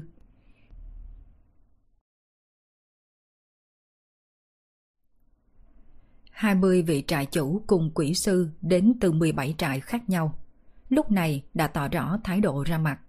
Bọn họ nhất định phải cướp đoạt tấm bia kia. Trên mặt của Mạc Khả mang theo đau thương. Kết cục này đã nằm trong dự liệu của sư phụ hắn. Mà hắn cũng biết khi đi đến một bước này, sư phụ sẽ làm gì. Chỉ là hình ảnh kia cũng không phải là kết cục mà hắn mong muốn thấy. Tiểu tử, gọi đa bảo ra đi. Bằng không đừng trách chúng ta tự mình đánh thẳng vào. Một lão bà đã không kiên nhẫn được rồi. Trước tiên phải lấy tấm bia đá ra khỏi cổ trại ba toa. Sau lại quyết định rốt cuộc tấm bia đá thuộc sở hữu của trại nào. Phụng Minh à, anh giúp đỡ cổ trại ba toa đi. Trên núi, Lăng Duy cũng cảm nhận được bầu không khí nghiêm nghị, hướng về Phương Minh khẩn cầu. Không có tác dụng đâu. Phương Minh lắc đầu, tranh chấp giữa cổ trại ba toa cùng những cổ trại khác. Hắn không cách nào nhúng tay. Đây là chuyện nội bộ của 18 trại, không liên quan với hắn. Một khi nhúng tay, ngược lại là cho các trại khác có lý do toàn lực công kích đối phó cổ trại ba toa. Hiện nay, chỉ có thể nhìn đa bảo quỷ sư có hậu thủ gì. Nghĩ đến đa bảo quỷ sư, Phương Minh phát hiện có chút nhìn không thấu. Có lẽ ông ta sẽ có biện pháp nào? Phương hướng tổ từ của cổ trại ba toa đột nhiên truyền đến tiếng kèn. Tiếng kèn rất trầm thấp. Mà giờ khắc này, toàn bộ trại dân trong trại nghe được tiếng kèn. Tất cả đều chạy về phía tổ từ. Tiếng kèn này là tiếng hiệu triệu mọi người đi tới. Khi Mạc Khả nghe thấy tiếng kèn, biểu tình trên mặt biến hóa mấy lần. Ánh mắt nhìn về những trại chủ cùng quỷ sư trước mặt này tràn đầy hận ý. Nhưng cuối cùng vẫn hít sâu một hơi, đè nén hận ý trong lòng. Gương mặt không chút biểu cảm nói. Sư phụ cho mời chư vị tiền bối tới trước tổ từ của trại tôi. Đa bảo làm trò gì vậy chứ? Định diễn một màn không thành kế với chúng ta sao? Vẫn cho rằng chúng ta không dám vào ư. Tuy rằng những trại chủ cùng quỷ sư này hơi nghi hoặc một chút, nhưng vẫn cất bước đi về cổ trại. Nếu bọn họ dám đến, sẽ không sợ đa bảo quỷ sư có âm mưu quỷ kế. Lấy thực lực của mấy người, cho dù cổ trại ba toa là đám đầm rồng hang hổ, thì cũng sẽ bị sang bằng. Nhất lực hàng thập hội, trước mặt sự chênh lệch tuyệt đối về thực lực, thì bất kỳ âm mưu nào đều vô dụng mà thôi. Phía trước tổ từ, đám trại dân cổ trại ba toa đều mang theo vẻ mặt cung kính đứng ở nơi đó. Trước đây, chỉ khi tế tổ hay trại có chuyện gì đặc biệt quan trọng thì tiếng kèn này mới vang lên, mà cũng chỉ có trại chủ cùng quỷ sư mới có thể thổi. Sau khi mọi người nghe thấy tiếng kèn, bất kể bản thân đang làm chuyện gì cũng đều phải buông xuống, lập tức chạy tới tổ từ. Mạc Khả dẫn theo mấy trại chủ cùng quỷ sư tới trước tổ từ. Sau khi trại dân của trại Ba Toa thấy những người này, trên mặt nguyên một đám đều lộ ra phẫn nộ. Bởi vì bọn họ biết những người này là tơi cướp đoạt bảo vật trại chủ mới mang về, giúp họ chống lại nguyền rủa. Làm cạn, dám dùng loại ánh mắt này nhìn lão phu, quả thật là muốn chết.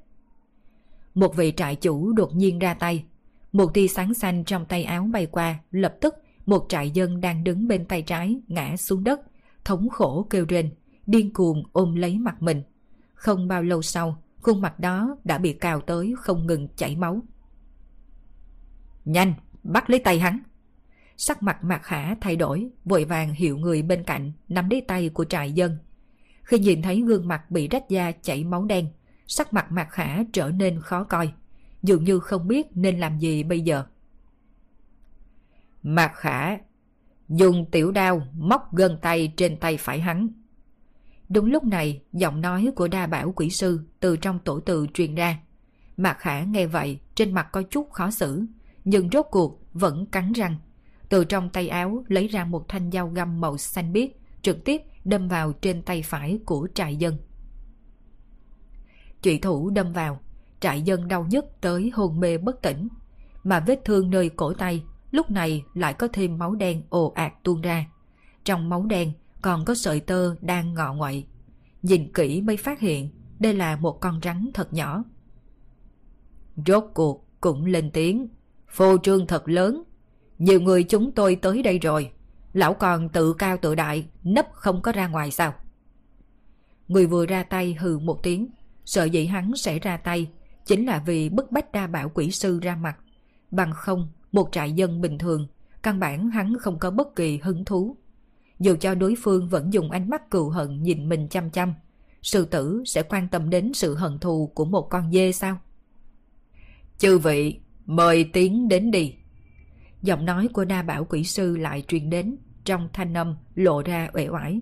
Mà những trại chủ cùng quỷ sư này nghe được lời của đa bảo quỷ sư, nhìn nhau vài lần. Sau khi trao đổi ánh mắt, lúc này mới đi về phía cửa tổ tử. Ngược lại tôi cũng thật muốn nhìn xem trong hồ lô của đa bảo quỷ sư ông có bán thuốc gì. Đối với những trại chủ cùng quỷ sư này, có lẽ đa bảo quỷ sư đã sắp đặt bẫy rập gì trong tổ từ. Chẳng qua, bọn hắn nhiều người, chẳng lẽ còn sợ một mình đa bảo quỷ sư. Cho dù bên trong có bẫy, thì bọn họ cũng phải đi vào hủy diệt nó. Những trại chủ cùng quỷ sư này nhao nhao bước vào tổ từ. Mà theo bọn họ bước vào, cửa chính tổ từ đột nhiên tự động đóng. Tất cả bên trong, người bên ngoài tuyệt đối không biết. Thời gian từng giây từng phút trôi qua. Kỳ quái, không có bất kỳ năng lượng nào tiết ra ngoài. Khí tràn của tổ từ cũng rất là ổn định. Lẽ nào đa bảo quỷ sư đang đàm phán cùng những người này? Mặc dù cách tổ từ một khoảng cách nhưng lấy cảnh giới hiện nay của Phương Minh, nếu như tổ từ bên kia bạo phát chiến đấu nhất định là hắn có thể cảm ứng đến. Thậm chí, cho dù chỉ có một trại chủ tiết lộ khí thế thôi, hắn cũng có thể phát giác. Cường giả địa cấp hậu kỳ, vẹn vẹn chỉ là uy áp thôi, đã không phải chuyện đùa. Tổ từ bên kia bình tĩnh như vậy, chỉ có thể nói rõ một điểm. Trong tổ từ, đa bảo quỷ sư cùng đám cướp kia không bạo phát xung đột. Ngoài cửa tổ từ, Mạc Khả trầm mặt đứng, thỉnh thoảng nhìn về phía cửa chính tổ từ, trong ánh mắt có bi thương và thống khổ, bởi vì chỉ có hắn mới biết sư phụ mình làm gì bên trong. Sau nửa giờ, cửa lớn cửa tổ từ mở ra, những trại chủ cùng quỷ sư nối đuôi nhau đi ra. Nét mặt mỗi người đều có chút khó coi, giống như gặp phải chuyện vô cùng bất hứng. Mệnh của cổ trại ba toa còn chưa tới tận cùng, đi thôi. Một vị trại chủ trong đó liếc nhìn mặt khả cùng đám tộc dân của cổ trại ba toa, sau đó muốn rời đi. Chẳng qua, đúng lúc này một lão bà lên tiếng. Khoan, không cần vội, còn có một chuyện tôi chưa làm xong. Lời lão bà nói khiến cho những trại chủ khác đều dùng một loại ánh mắt nghi ngờ nhìn về bà ta. Không rõ tại sao lại nói lời như vậy. Mặc dù nói rất nhiều trại đều có ân oán gút mắt cùng cổ trại ba toa, thế nhưng trong tổ từ đã được hóa giải toàn bộ. Vấn đề này không liên quan đến cổ trại ba toa. Cháu ngoại trai của lão thân bị người ta đả thương. Nghe nói người đánh là chị của trại chủ đương nhiệm cổ trại ba toa. Món nợ này hẳn cũng tới lúc nên tính toán. Nghe thấy những lời lão bà nói, nét mặt các trại chủ khác trở nên cổ quái. Rốt cuộc bọn họ cũng hiểu vì sao lúc trước ở tổ từ người này có thể đáp ứng đa bảo nhanh như vậy. Thì ra là đang chờ đợi tới lúc này. Quỷ sư áp bê, dựa theo ước định của bà với sư phụ tôi, không thể tiếp tục đối đầu cùng cổ trại ba toa. Mạc Hạ nhíu mày. Lão thân đồng ý đa bảo, xóa đi ân oán giữa cổ trại ba toa và cổ trại áp bê. Nhưng người đã thương cháu ngoại trai ta không phải là người của trại ba toa. Người nọ thậm chí còn không được tính là người miêu. Sao? Hắn có bạn lãnh đã thương cháu ngoại trai ta, nhưng mà không có bạn lãnh đi ra đúng không? Ánh mắt quỷ sư áp bê nhìn lướt qua toàn trường. Mà lúc này những trại chủ khác ngồi yên bàn quan. Bọn họ đáp ứng đa bảo, không hề có ý đồ với tấm bia đá. Nhưng điều kiện tiên quyết là tấm bia đá còn đang trong cổ trại. Nếu như tấm bia đá không ở cổ trại ba toa, vậy bọn họ tranh đoạt không coi là vi phạm hiệp ước. Nếu như quỷ sư áp bê coi đây là lý do để cướp tấm bia đá, bọn họ rất vui vẻ nhìn thấy. Cho dù cuối cùng tấm bia đá rơi vào trên tay cổ trại áp bê, nhưng bọn họ cũng sẽ đạt được chỗ tốt tương ứng từ cổ trại áp bê. Quỷ sư áp bê khinh người quá đáng, sư phụ tôi đã tự sát ngay trước mặt các người. Đồng thời, tương lai 3 năm cổ trại ba toa sẽ không có bất kỳ liên hệ gì cùng với bên ngoài. Hoàn toàn nguyện ý cung phụng tổ tiên 17 trại các ngươi, hưởng thụ đãi ngộ thần linh. Các ngươi còn muốn sao nữa chứ? Rốt cuộc, Mạc Khả không có nhìn nổi, nói rõ chân tướng sự việc. Trên thực tế, từ khi Lăng Duy mang theo tấm bia đá về, đa bảo quỷ sư cũng đã dự liệu được cục diện của ngày hôm nay, cũng nghĩ kỹ nên ứng đối ra sao. Hắn biết người của 17 trại khác nhất định sẽ cướp đoạt tấm bi đá, cũng biết chỉ bằng vào một mình hắn thì tuyệt đối không thể cản được thế tranh đoạt của những người này. Vì vậy, hắn chỉ có thể lợi dụng một điểm duy nhất, đó chính là sự mất đoàn kết của những trại này. Cho nên, kế hoạch của đà bảo quỷ sư chính là một chữ kéo. Ước hẹn 3 năm là thời gian trì hoãn dài nhất mà hắn có thể nghĩ ra. Hiệu lực của tấm bia đá là 30 năm, nhưng nếu như không nhỏ máu tươi lên tấm bia đá, vậy chỉ có thể áp chế nguyền rủa 3 năm. Mà chuyện đa bảo quỷ sư đã nói với mấy trại chủ quỷ sư khác cũng khá là đơn giản. Giao cổ trại ba toa chúng tôi thời gian 3 năm. 3 năm sau, các vị quay trở về tranh đoạt. Đến lúc đó, nếu như cổ trại ba toa vẫn không thể bảo vệ được tấm bia đá, đó chính là trời cao muốn diệt tuyệt cổ trại ba toa. Đương nhiên, chỉ dựa vào nói là không thể nào thuyết phục những trại chủ này. Đa bảo quỷ sư cũng bỏ ra cây giá to lớn. Đầu tiên là tự sát trước mặt những trại chủ này. Cổ trại ba toa chỉ có một vị quỷ sư là hắn thôi. Cho dù là đồ đệ, nhưng bởi vì tư chất không tốt, dẫn tới thực lực không đạt đủ yêu cầu làm quỷ sư. Về phần trại chủ mới, Lăng Duy, liền càng không cần bàn. Thời gian 3 năm có thể nhập môn liền coi là tốt. Đa bảo quỷ sư lựa chọn tự sát, khiến cho những trại chủ này không có bất kỳ đề phòng gì với cổ trại ba toa. Thời gian 3 năm bọn họ chờ được. Đương nhiên quan trọng nhất là bọn họ ai cũng không muốn liều mạng người chết ta sống cùng đa bảo quỷ sư. Đến lúc đó lại tiện nghi cho mấy đối thủ cạnh tranh khác. Quan trọng hơn chính là đơn đã độc đấu, bọn họ không có bất cứ người nào tự nhận có thể đánh bại được đa bảo quỷ sư. nhất là đối mặt với một đa bảo quỷ sư muốn liều mạng. Cũng chính bởi vì những yếu tố này, rốt cuộc, những trại chủ đã đáp ứng điều kiện của đa bảo quỷ sư. Đương nhiên, đồng thời cổ trại ba toa cũng bỏ ra cái giá khác, chính là phải cung phụng bài vị tổ tiên của những trại khác. Không nên xem thường điều này, từng trại đều có một tổ từ, nhưng chỉ có phía dưới tổ từ của cổ trại ba toa có pho tượng thần linh. Còn có người nói pho tượng thần linh này đã thông linh từ lâu. Nếu như có thể mang bài vị tổ tiên đặt chung một chỗ cùng pho tượng thần linh, khí vận của toàn bộ trại đều sẽ được tăng lên. Về phần vì sao cổ trại ba toa có pho tượng của thần linh lại vẫn thảm như thế, vậy chỉ có thể trách tộc quy của cổ trại ba toa. Không có máu mới xuất hiện thì làm sao có thể mạnh mẽ được. Trong 3 năm này, 17 trại không được vô cớ tìm cổ trại ba toa gây phiền phức. Không thể bởi vì ân oán ngày xưa mà trả thù cổ trại ba toa. Đây là đa bảo quỷ sư lấy tính mệnh của mình cùng với cung phụng bài vị tổ tiên mỗi bên trại làm điều kiện, khiến cho những trại chủ cùng quỷ sư này phát lời thề, lại còn là thề ngay trước mặt pho tượng thần linh, ai cũng không dám vi phạm lời thề. Nhưng mà đa bảo quỷ sư lại không nghĩ tới, vậy mà quỷ sư áp bê sẽ tìm được sơ hở bên trong lời thề. Đúng là ta không được vì thù oán khi xưa báo thù cổ trại ba toa. Không thể vô cớ bắt nạt trại dân cổ trại ba toa nhưng cháu ngoại ta bị người ta đã thương. Cái này không tính là ân oán trong quá khứ cùng cổ trại ba toa, bởi vì chuyện này liên quan tới người ngoài. Không phải ta đứng ở phương diện cổ trại áp bê tìm đến cổ trại ba toa gây phiền phức. Cùng lắm thì ta cũng chỉ xem như một bà ngoại đến báo thù cho cháu ngoại. Hơn nữa, người phát sinh mâu thuẫn cùng cháu ngoại không phải là người của cổ trại ba toa, mà là chị gái trại chủ tân nhiệm của cổ trại ba toa cùng Phương Minh. Cũng không phải là ta cố ý làm khó cho các ngươi. Chỉ cần giao cô ta ra, còn có tên Phương Minh. Vấn đề này liền không còn liên quan đến cổ trại ba toa các người. Quỷ sư áp bê đã biết chuyện xảy ra lúc trước từ trong miệng cháu trai mình cùng lão ca. Nhưng cái tên Phương Minh này đối với bà ta mà nói rất là xa lạ. Thứ nhất, Nam Cương bên này cũng không có liên hệ nhiều với giới tu luyện. Sự tích về Phương Minh còn chưa được truyền ra. Cái này cũng giống như mấy minh tinh hiện đại. Có một số minh tinh đột nhiên hot một cách đột ngột. Rất nhiều fan biết tới minh tinh, nhưng mà cũng chỉ nổi tiếng trong một đời tuổi trẻ mà thôi. Những khu nông thôn xa xôi, cái tên này vẫn rất là xa lạ.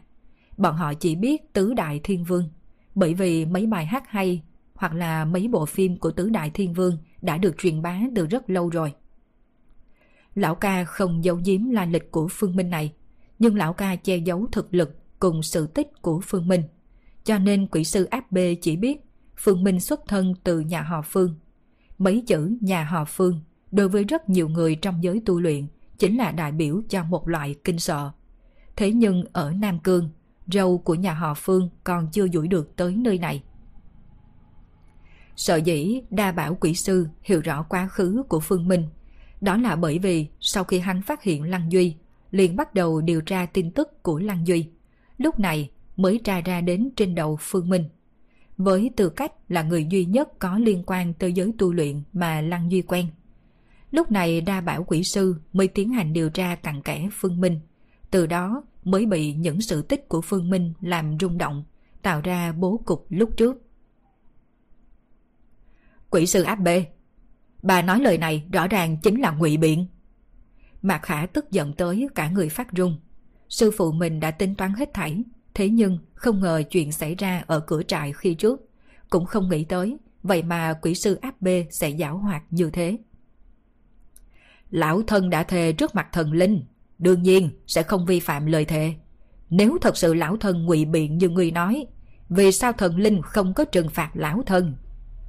Trên gương mặt già nua của quỷ sư áp bê thoáng qua một tia ranh mảnh không hề che giấu vẻ đắc ý. Hiện tại, bà ta đang cảm thấy may mắn vì lúc trước không lập tức đòi người trước mặt đa bảo quỷ sư.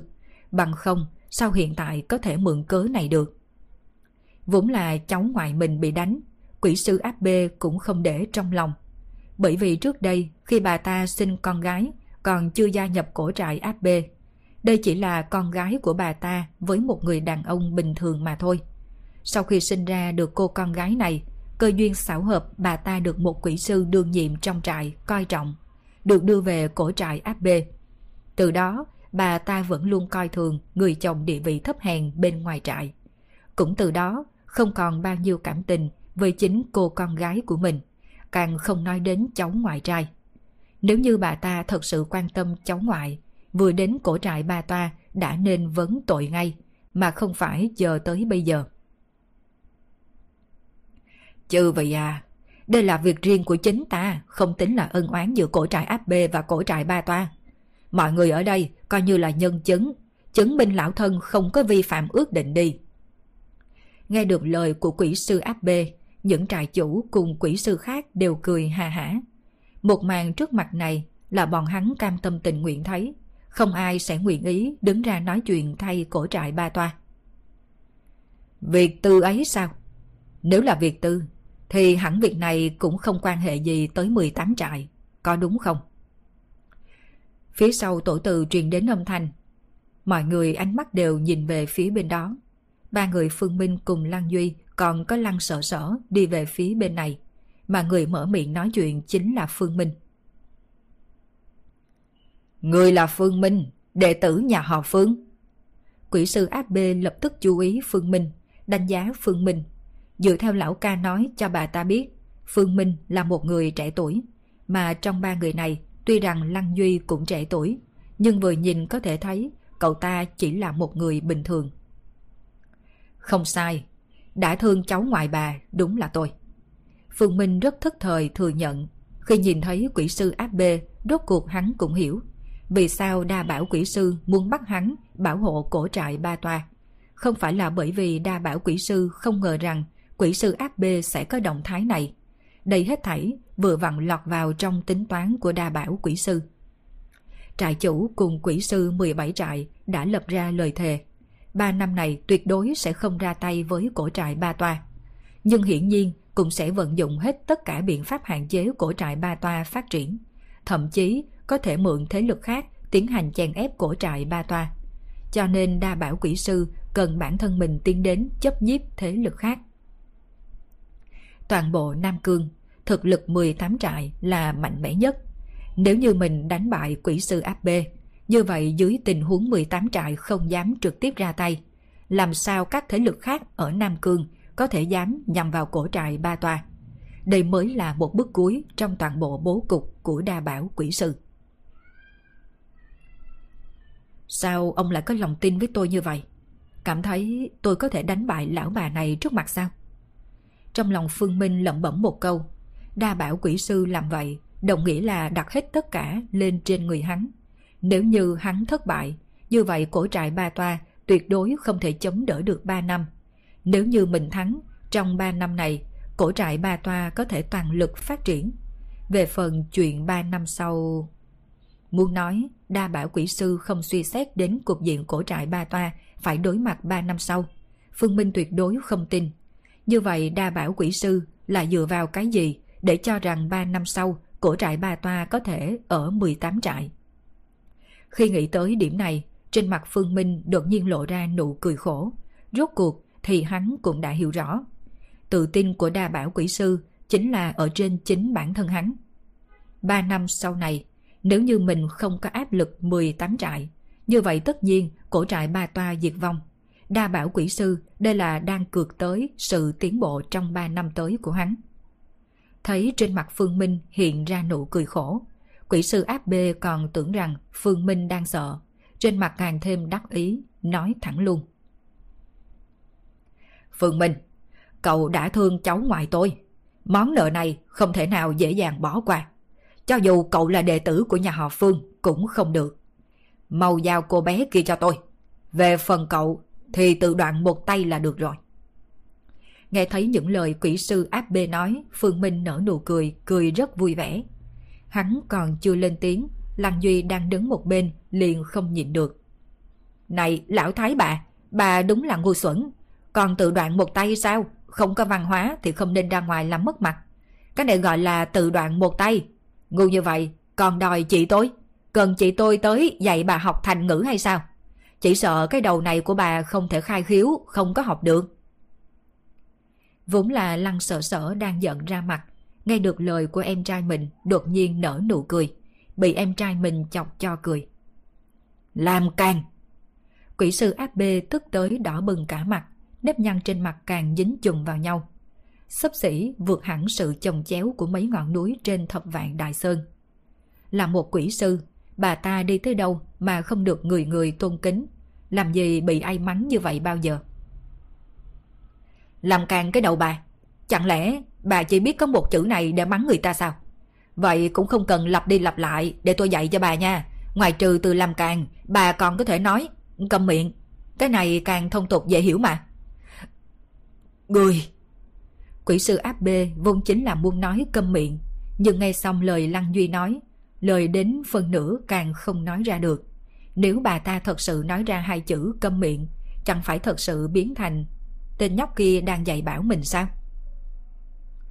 Một tên tiểu tử miệng lưỡi bén nhọn, lão thân không tranh đua miệng lưỡi với ngươi. Nói rồi tay phải quỷ sư áp bê vừa nhất, một ảo ảnh màu xanh lục lập tức bay vọt về phía Lăng Duy, tốc độ cực nhanh, khiến chính bản thân Lăng Duy cũng không phát hiện ra. Chẳng qua, Lăng Duy không phát hiện ra, không có nghĩa là Phương Minh không phát hiện ra. Gần như ngay lập tức khi quỷ sư AB giơ tay, Phương Minh cũng vươn tay chém ra, chắn trước mặt Lăng Duy. Bàn tay vừa vươn, nơi lòng bàn tay liền có thêm một con trùng nhỏ màu xanh biếc. Chỉ là giờ phút này con trùng nhỏ ở trong lòng bàn tay Phương Minh đang rung lẩy bẩy. Ra tay cùng với một người bình thường. Bà không cảm thấy làm mất thân phận sao? Phương Minh lạnh lùng hỏi. Lão thân có thân phận gì? Dám can đảm trao phúng lão thân, đó chính là tội chết. Người dám ra tay, cho dù ngươi là đệ tử nhà họ Phương, lão thân cũng không có buông tha cho người. Đúng chứ, đã như vậy, vậy trận chiến này tôi cũng tiếp. Đây là ân oán giữa tôi và bà, không liên quan đến cổ trại ba toa. Yên tâm đi, đây là ân oán cá nhân, cũng không có bất kỳ liên quan gì tới 18 trại cùng nhà họ Phương đâu. Quỷ sư áp bê đồng dạng cũng muốn nói rõ, bởi vì thật ra bà ta không muốn chọc tới quái vật lớn như nhà họ Phương. Một trận chiến mà cả hai người trong cuộc đều có tâm tư của riêng mình, cứ được định ra đơn giản như vậy. Phía trước tổ từ có một mảnh đất trống, tất cả mọi người đứng ở vị trí khá xa bên ngoài, mà tại trung tâm mảnh đất trống này chỉ có quỷ sư áp bê cùng Phương Minh. Người trẻ tuổi, tuy rằng thực lực của cậu không kém, không thể phủ nhận là một thiên tài, thế nhưng lão thân muốn nói cho cậu biết, cho dù có là thiên tài ngông nghênh, cũng phải thu liễm bớt cho ta. Bằng không, thiên tài đã vẫn lạc, thì sẽ không gọi là thiên tài. Nghe thấy những lời quỷ sư áp bê nói, Phương Minh lại lộ ra dáng tươi cười. Đúng không? Tôi đây cũng tặng cho bà một câu. Làm người, lăn lộn cả đời, sợ nhất chính là lúc tuổi già khó giữ được. Rơi vào kết cục phải chết tha hương, thì càng không thoải mái. Miệng lưỡi đúng là bén nhọn. Quỷ sư áp bê xem như đã hiểu rõ. Luận khẩu tài, bản thân mình không phải là đối thủ của thằng nhóc ngay trước mặt. Lập tức cũng không nói nhảm thêm. Lật bàn tay, trên tay liền nhiều hơn một cây thiền hương đặc chế. Thiền hương tự cháy, khói hương lượn lờ bay về hướng phương minh. Điều quỷ dị là khói hương này không hề bị gió ảnh hưởng. Thậm chí khi phương minh vận dụng khí thế, hướng khói này vẫn không chút thay đổi. Rất nhanh, hương khói này đã quấn quanh phương minh, mà gương mặt già nua của quỷ sư áp bê thì mang theo vẻ âm tàn. Đám trại chủ đang đứng bên ngoài lại khẽ lắc đầu. Bởi vì chỉ có bọn họ biết bị đám hương khói của quỷ sư áp bê dính sát người sẽ có ý nghĩ ra sao. Cho dù là đám bọn hắn cũng đều không dám khinh thường. Đương nhiên quan trọng nhất là thủ đoạn bình thường thật không cách nào thổi bay đám hương khói này đi. Chỉ ít người tiếp xúc với nó lần đầu tiên là không thể nghĩ ra phương pháp phá giải. Phương Minh, hiện tại chính là lúc mày phải trả giá cho cái bản lĩnh miệng lưỡi của mày. Tay phải quỷ sư áp bê dung lên, từng tia sáng thật nhỏ nhắn bắn về Phương Minh. Những ánh sáng này gần như nhỏ bé tới mức không thể nhận ra. mà sau khi những tia sáng này tới gần đám khói, liền xuất hiện biến hóa. Sau khi những tia sáng chạm tới khói hương, liền giống như pháo hoa nở rộ, hóa thành từng tia huyết vũ. Đủ loại nhan sắc đều có, mỗi một tia huyết vũ đều tản mát ra mùi thơm ngát say lòng người. Lão thân, chuyên tâm 30 năm nghiên cứu ra được ngàn độc cổ. Chính là ngàn loại độc trùng bồi dưỡng mà ra. Một khi bị nó gần người, trên đời này tuyệt đối không một ai có thể may mắn tránh thoát. Quỷ sư áp bê có phần tự tin này. Ngàn độc cổ là một loại cổ trùng cực đặc thù. Bởi vì kỳ thật, căn bản không có hình dạng cố định. Hơn nữa lại trốn trong sương khói. Còn nhỏ hơn cả khói mù. Mắt thường rất khó phân biệt. Nhưng lại có độc tính rất mạnh. Một khi bị nhiễm phải một tia thì chỉ có thể chờ thân thể hư thối. Cho dù có muốn tự mình hại mình cũng là vô dụng. Nghe thấy những lời quỷ sư áp bê nói, trên mặt hai chị em nhà họ Lăng đều lộ ra lo lắng. Lăng Duy không có nhịn được, nói thầm. Bà già này nói năng mơ hồ, là thật hay giả chứ? Cổ trại áp bê vốn là lấy độc cổ nổi danh.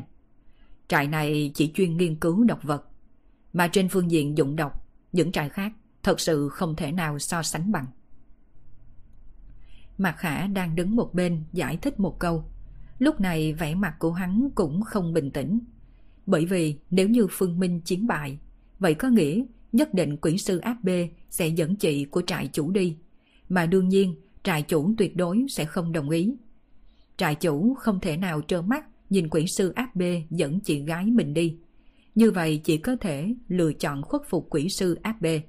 Dùng tấm bia đá đến đổi. Mà bọn họ cũng không thể nào ngăn cản cậu ấy được. Bởi vì ở cổ trại Ba Toa, toàn bộ trại dân đều phải phục tùng trại chủ vô điều kiện. Dù cho biết rõ trại chủ làm như vậy sẽ nguy hiểm đến tánh mạng, nhưng cũng không thể nào chống.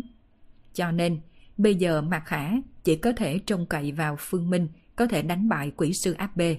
Mà đây cũng là một bước quan trọng nhất quyết định bố cục của sư phụ mình có thành công không. Khói mù lượn lờ, tất cả mọi người không cách nào thấy rõ rốt cuộc phương minh bên trong xương khói ra sao. Quan trọng nhất là phương minh trong xương khói lại không có bất cứ động tĩnh gì, sống hay chết đều không thể biết. Đại ca, dù anh sống hay chết, cũng phải rên lên một tiếng chứ, rốt cuộc bên trong ra sao?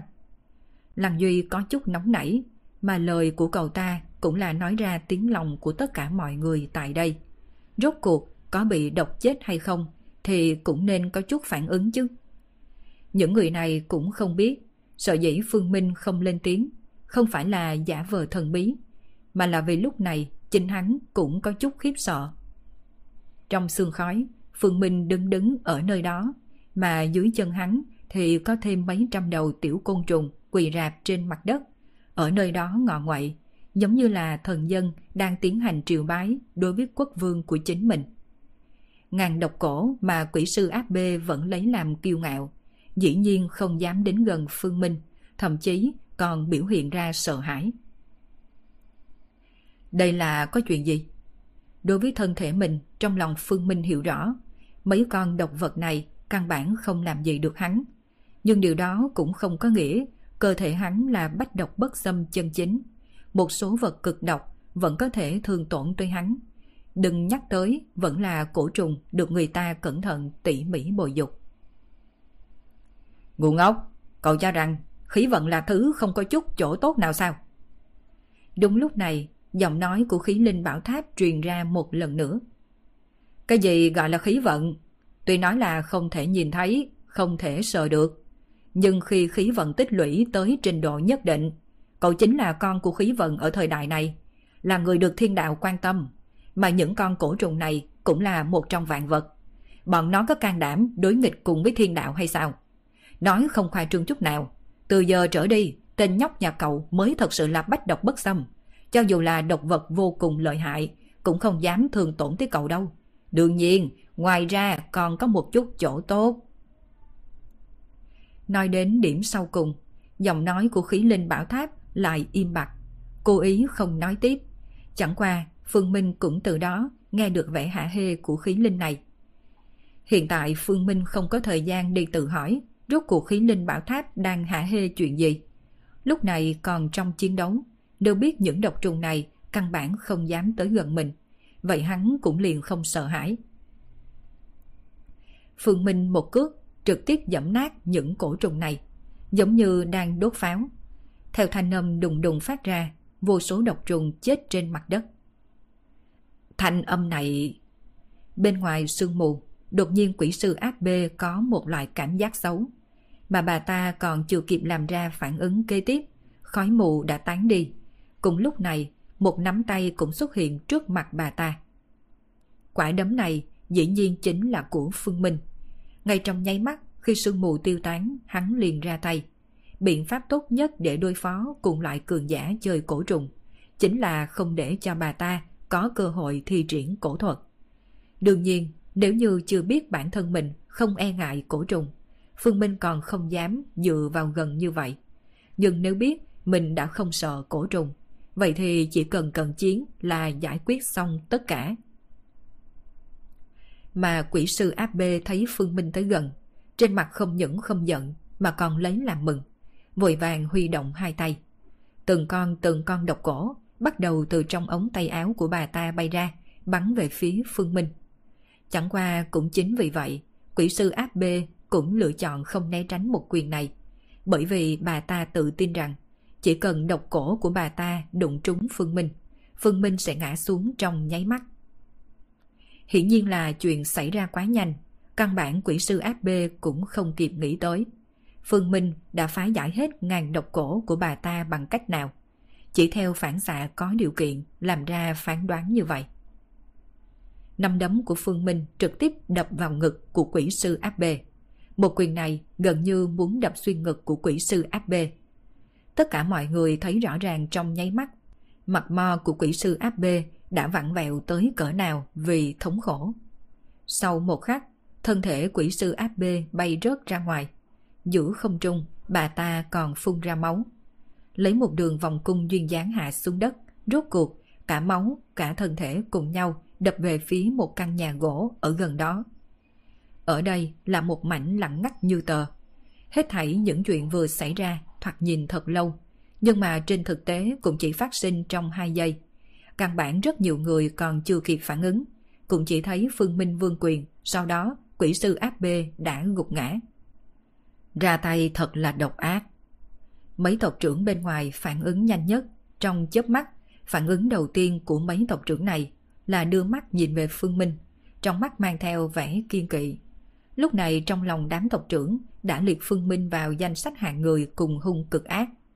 Dưới một quyền này, cho dù quỷ sư áp bê không chết, cũng tàn phế một nửa. Không tịnh dưỡng 4-5 năm, căn bản không thể phục hồi như trước.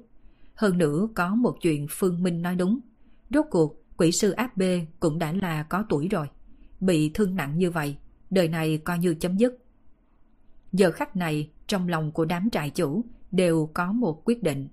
Đó chính là sau khi rời khỏi cổ trại Ba Toa, nhất định phải cẩn thận điều tra tên là Phương Minh này. Bằng chừng ấy tuổi, dĩ nhiên có thể đánh bại quỷ sư áp bê. Điều này làm cho bọn hắn không thể nào coi thường. Chư vị, cổ trại Ba Toa đã phong trại. Phương Minh ngay cả nhìn cũng không thèm liếc mắt nhìn quỷ sư áp bê, mà đưa mắt quét qua những trại chủ cùng quỷ sư khác. Lời của hắn đã biểu lộ hàm nghĩa rõ ràng không thể nghi ngờ. Đó chính là cổ trại ba toa không chào đón người ngoài. Những trại chủ cùng quỷ sư các người từ đâu tới thì trở về nơi đó đi. Nếu như đổi lại thời gian trước chiến đấu, lời Phương Minh nói ra khỏi miệng tất nhiên sẽ khiến những trại chủ này giận tím mặt. Chẳng qua bây giờ, những trại chủ này chỉ trầm mặt, bởi vì Phương Minh có thực lực để nói chuyện ngang hàng cùng với bọn hắn. Thế giới này rất là thực tế, người có thực lực, vậy người liền có tư cách đối thoại. Lại thêm chuyện bọn họ từng thề ước trước mặt đa bảo quỷ sư. Những trại chủ này cũng biết tiếp tục dừng ở đây, cũng chẳng còn tác dụng gì, đành phải trầm mặt rời đi. Những trại chủ này rời đi, đương nhiên cũng không ai đi lên dẫn quỷ sư áp bê đi. Nếu như để quỷ sư áp bê ở lại nơi này, ai biết còn phải bị tội gì? Mặc dù biết nhất định Phương Minh hẳn sẽ không giết quỷ sư áp bê, trừ khi Phương Minh muốn cổ trại Ba Toa cùng cổ trại áp bê triệt để khai chiến. Cũng đừng quên, cổ trại áp vẫn còn có trại chủ, chỉ là lần này trại chủ không đến. Đám trại chủ đều đi hết, trại dân của cổ trại Ba Toa lại không có vì vậy mà kích động hưng phấn. Bởi vì quỷ sư mà bọn họ tôn kính nhất đã vì trại mà rời khỏi bọn họ rồi. Phương Minh cũng đi vào tổ từ. Tại vị trí trung tâm của tổ từ, đa bảo quỷ sư ngồi trên một cây ghế. Trên khuôn mặt già nua tràn đầy dáng tươi cười.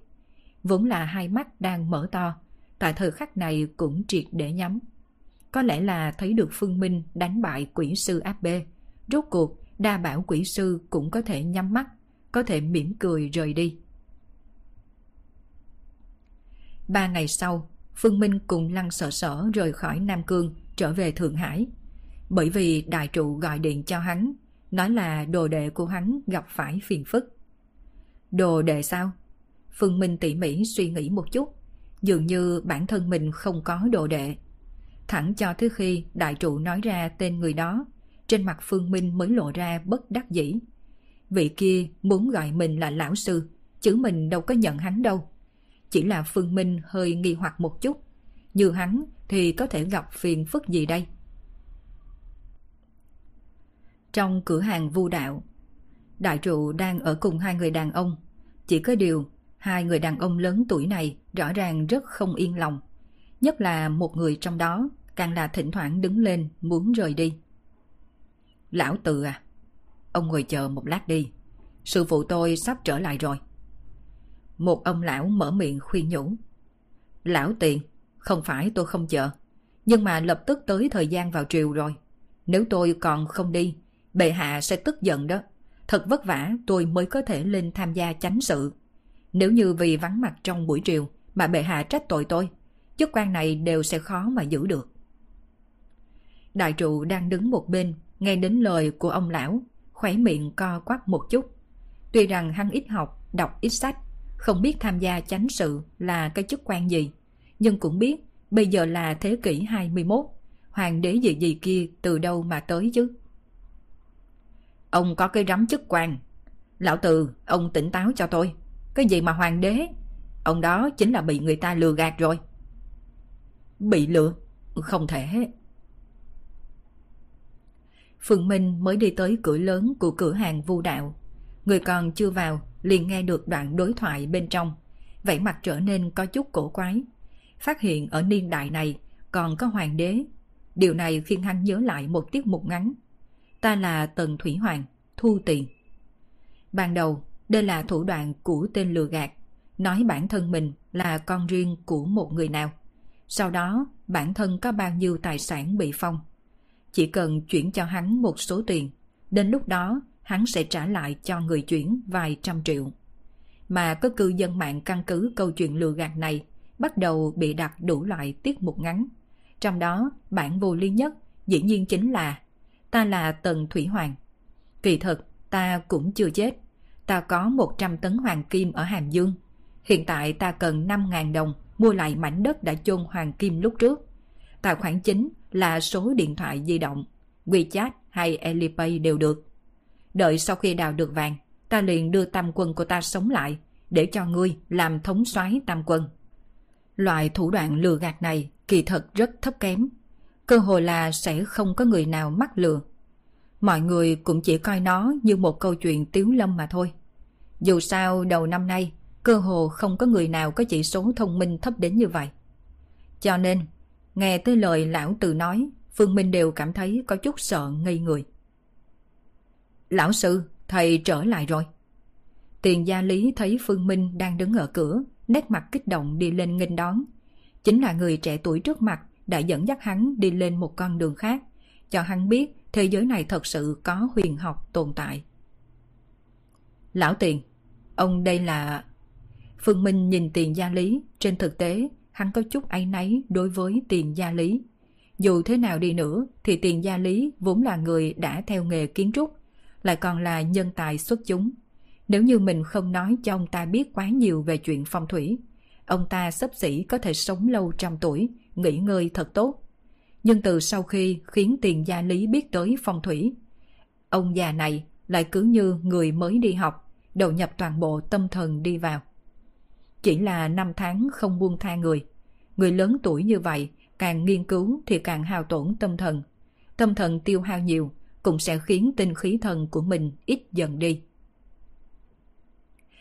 Thôi quên đi, lúc rảnh rỗi lại kê cho ông ta một phương thuốc tẩm bổ. Trong lòng đã có quyết định, Phương Minh lại đưa mắt nhìn về người bạn già bên cạnh tiền gia lý. Người này có tuổi tác không lớn hơn tiền gia lý bao nhiêu, hơn nữa ăn mặc cũng rất thể diện. Liên tưởng đến thân phận của tiền gia lý, trong lòng Phương Minh cũng đã có hiểu biết đại khái. Vị này hẳn là cũng là một giáo sư hay là chuyên gia nào. Lão sư, đệ tử giới thiệu cho thầy một chút. Đây là đồng nghiệp, từng ở tại viện khoa học cùng với đệ tử, tên là Từ Khắc. Từ Khắc nghe thấy những lời tiền gia lý nói, đưa mắt nhìn thoáng qua Phương Minh, đột nhiên oán giận nói. Lão tiền, ông nói tôi không đáng bị gạt. Tôi thấy ông còn không đáng tin cậy hơn tôi. Người này tuổi trẻ như vậy đã có thể làm sư phụ ông, ông mới là bị gạt.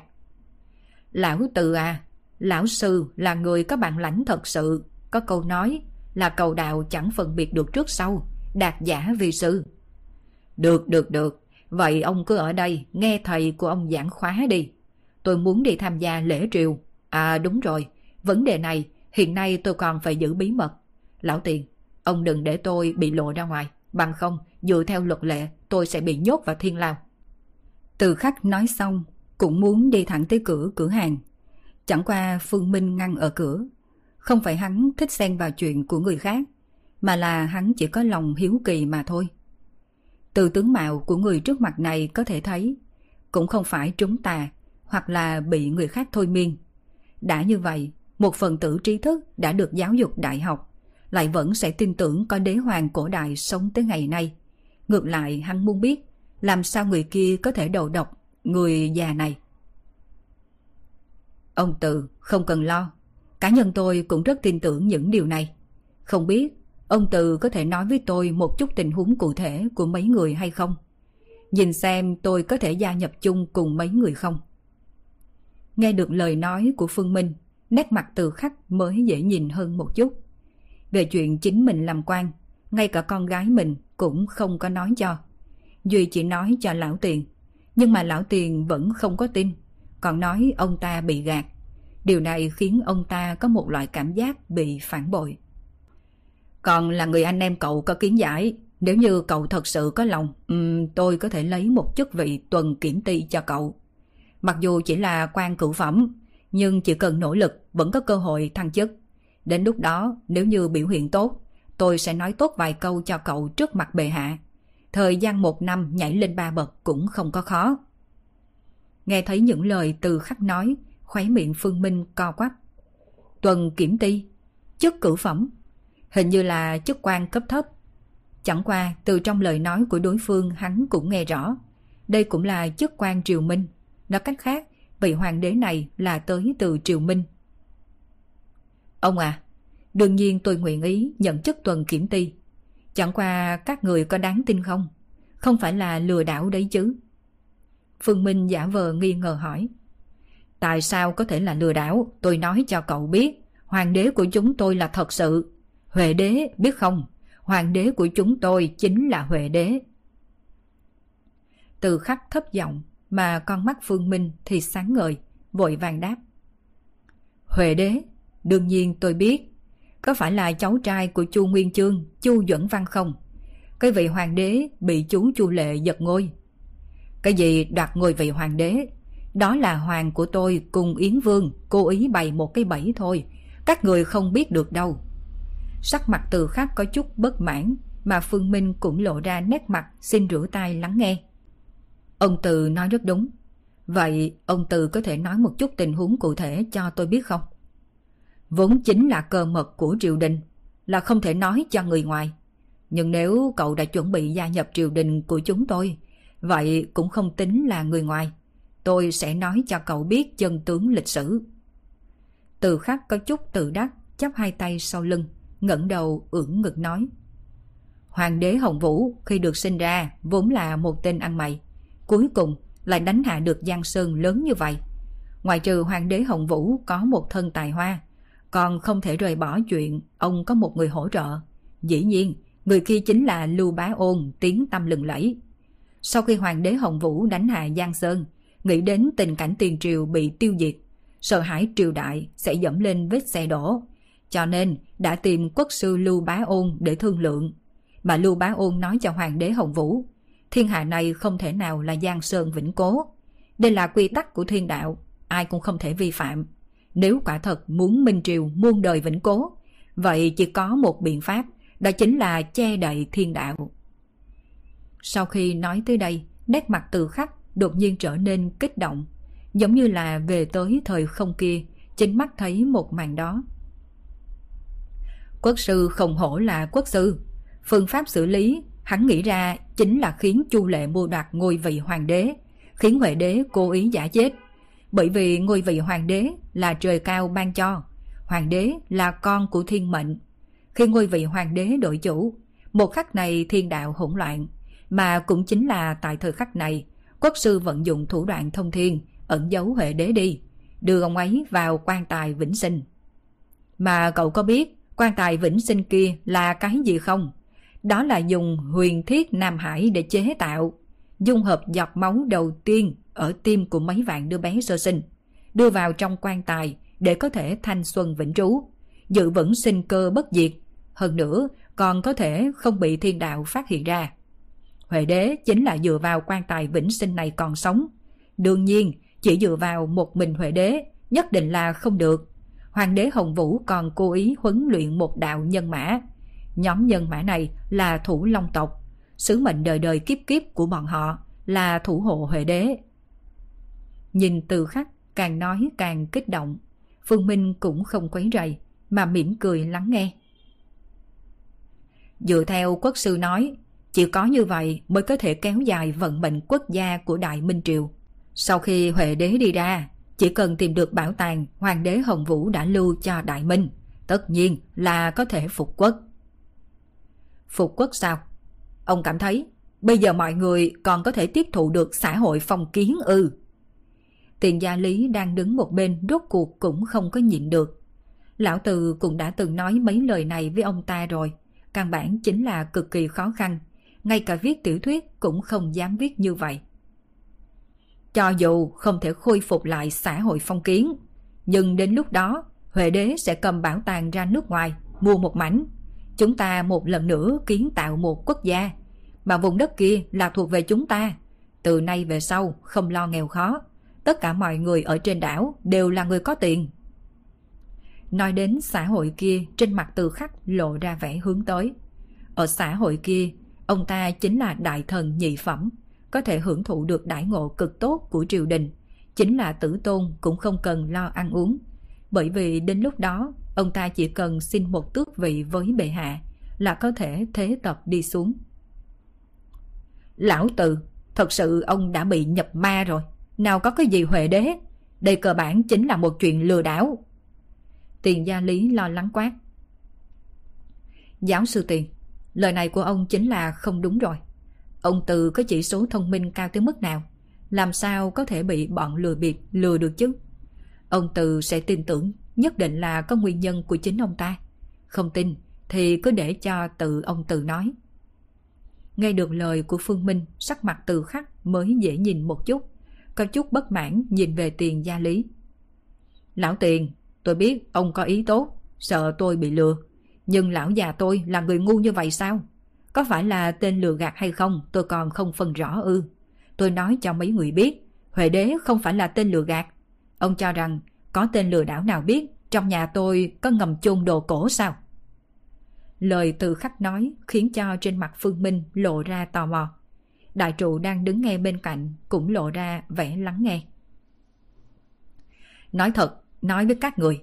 Ngay từ đầu khi có người tìm được tôi, nói hắn là sứ giả của Huệ đế, Tôi cũng đâu có tin, thiếu chút nữa đã gọi điện báo cảnh sát. Chẳng qua người kia cũng không có tranh luận, chỉ lưu lại cho tôi một tấm bản đồ. Sau đó để tôi dựa theo phương hướng đã được đánh dấu trong bản đồ đào bới, sẽ đào được một món đồ cổ. Mà món đồ cổ này chính là đồ cổ trước đây Huệ đế phái người chôn. Lúc đó tôi cũng xì mũi coi thường. Chẳng qua sau lại thấy phương vị biểu thị trên tấm bản đồ. Vừa lúc là vườn rau xanh ở hậu viện nhà tôi. Cho nên tôi liền ôm tâm lý lấy hên, đào thử một lần. Kết quả dĩ nhiên thật sự bị tôi đào ra một cái hộp sắt. Hơn nữa tôi có thể xác định đất đai này tuyệt đối chưa từng bị ai đào lên. Chút nhãn lực này tôi vẫn phải có chứ. Có thể đào được một món đồ cổ từ mảnh đất trong gia viên, lại còn giống với lời đối phương nói như đúc. Điều này làm cho từ khắc không thể không tin. Không chỉ là từ khắc, chính là lúc này tiện gia lý nghe xong cũng có chút bối rối. Kiến thức của lão tử không kém. Nếu như ông ta nói mảnh đất này chưa từng được đào lên, thì chính là chưa từng được đào lên. Hơn nữa, đối với nhà lão tử ông cũng biết rõ. Một căn nhà trong tiểu khu hạng sang, hơn nữa còn là biệt thự, đã được xây dựng xong từ hơn 20 năm trước. Nếu là tên lừa đảo, làm sao biết dưới đất này có chôn đồ cổ? Chân mày của Phương Minh cũng hơi nhíu, một lúc sau hỏi. Trong hộp sắt có đồ vật gì? Là một cặp đồ sứ đã vỡ nát. Từ khắc trả lời, ngay sau đó lập tức bổ sung. Các người không nên hiểu nhầm, tuy rằng đồ sứ vỡ vụn, nhưng tôi đã lấy đi giám định qua.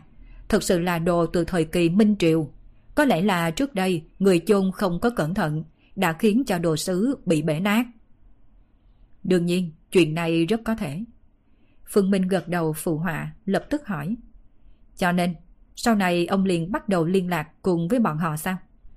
Đúng vậy, bọn họ để lại một phương thức liên lạc trên bản vẽ cho tôi.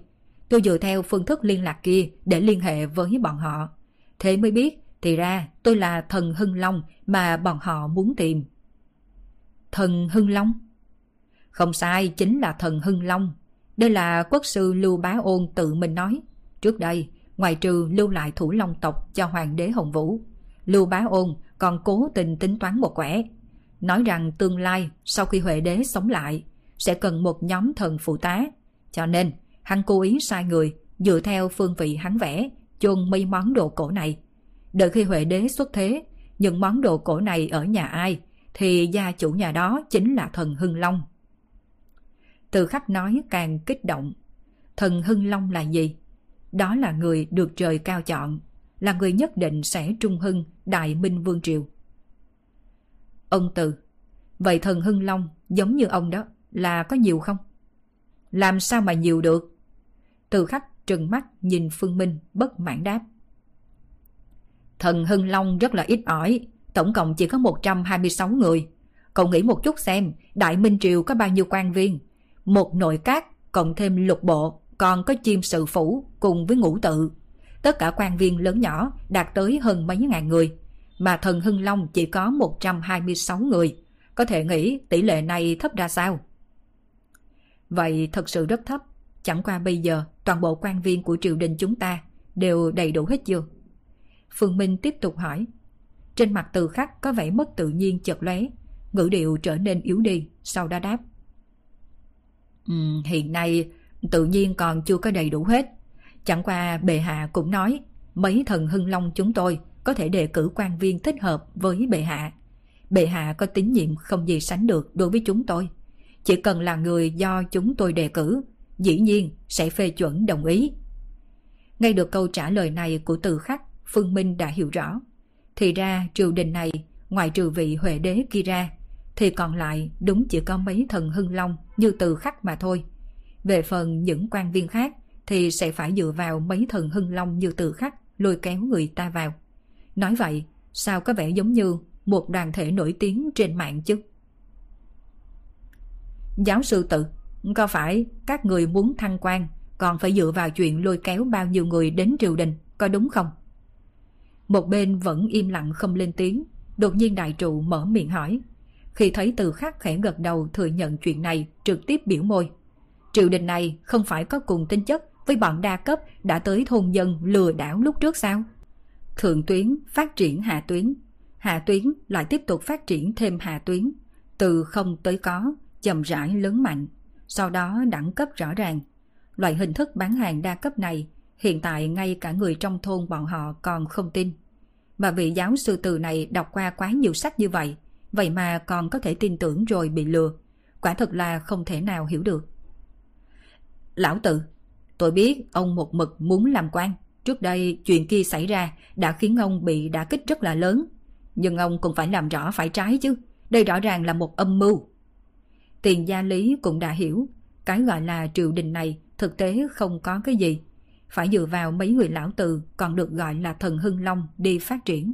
Muốn như vậy mà nói, cái chức vị thần hưng long này quả thật đúng là một chút cũng không nói sai.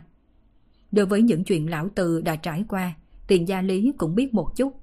Sau khi khôi phục lại kỳ thi đại học, lão từ là người trong nhóm sinh viên đầu tiên được tốt nghiệp, dấn thân vào quan trường vốn nên có tiền đồ rộng rãi. Thế nhưng, sau lại xảy ra một chuyện nhỏ gì, bị điều tới hệ thống giáo dục, đảm nhiệm chức vụ giáo sư đại học.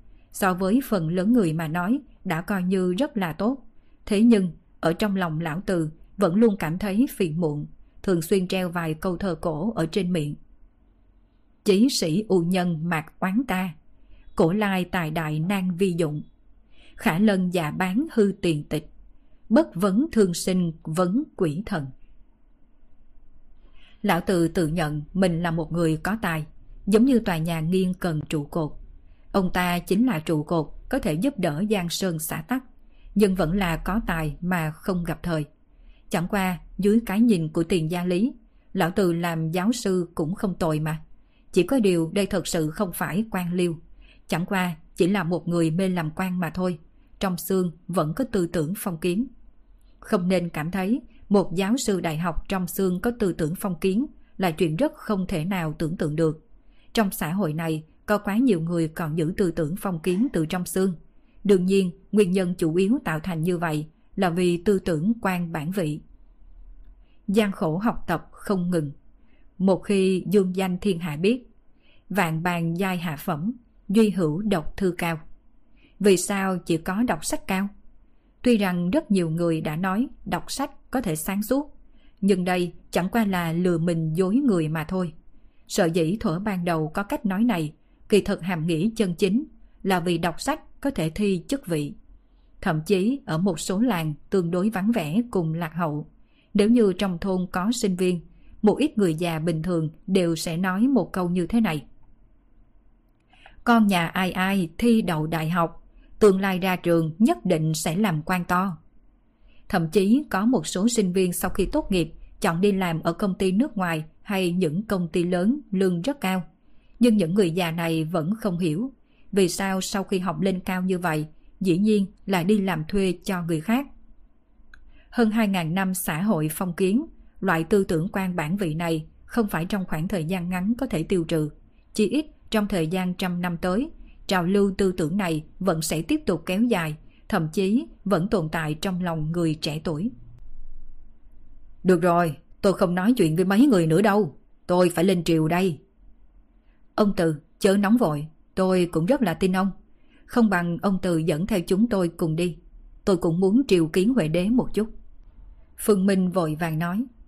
Làm càng, Huệ Đế há lại là người mà cậu muốn gặp là có thể gặp. Đừng nói bây giờ cậu còn chưa có chức quan. Cho dù có chức quan, chức cự phẩm tuần kiểm ty của cậu, ngay cả tư cách lên triều cũng không có. Nét mặt của từ khách tràn đầy bất mãn. Phương Minh bật người lộ ra vẻ mặt khiêm tốn thụ giáo, kiểm điểm nói. Đúng, là tôi sơ sót. Thế nhưng từ đại nhân có thể dẫn theo chúng tôi cùng đi không? Dù cho tôi không thể lên triều, nhưng có thể cảm thụ bầu không khí một chút cũng là tốt mà. Nghe được ba chữ từ đại nhân, trên mặt từ khắc như gió xuân, nhưng vẫn giả vờ ruột rè nói. Ờ, dẫn cậu đi, không phải là không thể. Chỉ là dựa theo quy củ, muốn gia nhập Đại Minh Triều, nhất định phải nộp phí vào triều một vạn tệ. Đương nhiên chúng tôi làm vậy không phải là vì lừa tiền của cậu đâu. Một vạn này tính là tài chính khởi động cho cậu đó. Chế tác triều phục cho cậu, hay là làm quan ấn cho cậu. Dù sao, những chuyện này cũng đều cần tiền. Hơn nữa có chức quan, cũng coi như là nhân viên công chức, sẽ được miễn thuế. Hơn nữa, triều đình còn có thể phát bổng lộc cho cậu. Phương Minh cười cười đáp. Tôi biết rồi, cái này gọi là quyên nạp. Đối với đoạn lịch sử Minh Triều, Phương Minh cũng có lý giải. Vì bù đắp thiếu hụt tài chính, lựa chọn công khai, ghi giá, bán đi một số mũ cánh chuồng. Đối với rất nhiều người muốn làm quan, chỉ cần có tiền liền có thể mua được chức quan. Không sai, chính là quyên nạp. Đây cũng là hành động bất đắc dĩ của triều đình thôi. Thời kỳ phi thường thì phải dùng thủ đoạn phi thường. Từ khắc gật đầu, một bộ dáng trẻ nhỏ dễ dạy, nhìn về Phương Minh. Hiện tại tôi có thể giao một vạn tệ ngay. Từ đại nhân dẫn theo chúng tôi đi chung đi. À, đương nhiên là không có vấn đề rồi. Từ khắc gật đầu, có thể nhận thêm một thuộc hạ thì ông ta cũng sẽ có được điểm công lao. Mà khi điểm công lao đầy đủ, vị trí tham chính của ông ta cũng sẽ được nâng lên một bậc. Lão sư! Tiền gia lý còn muốn mở miệng, nhưng bị một ánh mắt của Phương Minh ngăn, rốt cuộc chỉ có thể hậm hực nói. Được rồi, tôi đây cũng muốn nhập hội, chúng ta cùng đi. Một vạn tệ này tôi cũng sẽ nộp. Lão tiền, thái độ của ông rất là không được. Cho dù ông muốn gia nhập Minh Triều chúng tôi, tôi cũng sẽ không cho ông chức quan. Nhìn nét mặt kiêu ngạo của bạn mình, vẻ mặt tiền gia lý tràn đầy bất đắc dĩ. Ông ta đồng ý nộp một vạn tệ này, thuần túy chính là muốn đi theo qua nhìn một chút thôi. Về phần chức quan đại minh triều gì, hẳn là một chút hứng thú ông ta cũng không có. Tất cả đã được quyết định. Phương Minh cùng tiền gia lý lập tức chuyển một vạn tệ vào tài khoản từ khắc, đưa tới ngay tại chỗ. Sau đó từ khắc gọi một cuốn điện thoại ra ngoài, mới dẫn theo hai người rời khỏi phố đồ cổ, đi về một hướng ở vùng ngoại thành Thượng Hải. Sau nửa giờ, xe lái vào một khuôn viên văn hóa, cuối cùng dừng trước nhà xưởng hai tầng ở tận cùng bên trong. Gạch xanh tường đỏ thuộc loại phong cách lắp đặt thiết bị những năm 80. Sau khi từ khắc bước xuống xe, liền nghiêm mặt dặn dò. Một hồi, hai người không nên nói lung tung. Quy củ của triều đình rất là nghiêm khắc. Hơn nữa, phẩm cấp của hai người quá thấp. Nếu như không có thượng quan hỏi ý kiến hai người, thì hai người tuyệt đối không thể mở miệng nha. Từ đại nhân xin an tâm, điểm này nhất định chúng tôi sẽ làm theo. Chẳng qua không cần quỳ lại có đúng không? Phương Minh cười cười hỏi. Ở chuyện này tự nhiên là không cần rồi. Trừ phi Huệ đế bệ hạ đích thân tới. Chẳng qua bệ hạ... À, thôi quên đi. Hiện tại nói với hai người những điều này còn hơi sớm. Nói chung, các người cứ nhìn sắc mặt của tôi rồi hành sự là được. Tiền gia lý đang đứng một bên, ngược lại không nói một lời. Bởi vì ông ta sợ mình mở miệng liền không nhìn được muốn chỉnh lão tử. Chỉ là nghĩ đến rõ ràng sư phụ mình có hứng thú đối với đại minh triều này, ông ta cũng chỉ có thể cố nén. Khi từ khắc dẫn theo Phương Minh cùng tiền gia lý đi tới cửa nhà xưởng, nơi cửa có hai người đàn ông mặc tây trang đang đứng, ánh mắt đánh giá Phương Minh cùng tiền gia lý. Hai người này là thuộc hạ tôi mới vừa thu nhận, đã báo cáo cho lại bộ thị lan đại nhân chuẩn bị rồi. Hai vị mời cho đi. Hai người đàn ông mặc tây trang nghe được lời của từ khắc giữ im lặng. Một người trong đó lấy điện thoại di động ra, lật xem một lượt, lúc này mới gật đầu, dừng ra vị trí, thả ba người Phương Minh đi vào. Từ đại nhân, ông là tham gia chánh sự. Vì sao lại phải khách khí cùng hai người kia? Họ chỉ là người giữ cửa mà thôi. Sau khi đi vào nhà xưởng, Phương Minh hiếu kỳ hỏi. Hai người này không phải là binh lính bình thường. Họ là cấm vệ, là trực thuộc bệ hạ. Đây chính là cận thần của thiên tử. Cho dù tôi là tham gia chánh sự, vậy cũng phải khách khách khí khí đối với người ta. Nghe được câu trả lời của từ khắc, Phương Minh mỉm cười. Hắn phát hiện, Đại Minh Triều này rất là thú vị đây. Có thể bắt chước mọi thứ giống tới như vậy. Cũng không biết nội dung bọn họ lên triều sẽ là cái gì. Kết thúc tập 138 của bộ truyện Đô thị siêu cấp vô sư. Cảm ơn tất cả các bạn đã theo dõi. Diễn biến gì tiếp theo sẽ xảy ra đây? Mời các bạn đón nghe. Đừng quên đăng ký kênh, bật thông báo để được đón nghe sớm nhất. Còn nếu các bạn thấy hay, thì hãy chia sẻ và donate ủng hộ để có kinh phí duy trì việc đọc. Thông tin donate thì có để ở dưới phần miêu tả. Xin cảm ơn các bạn rất nhiều.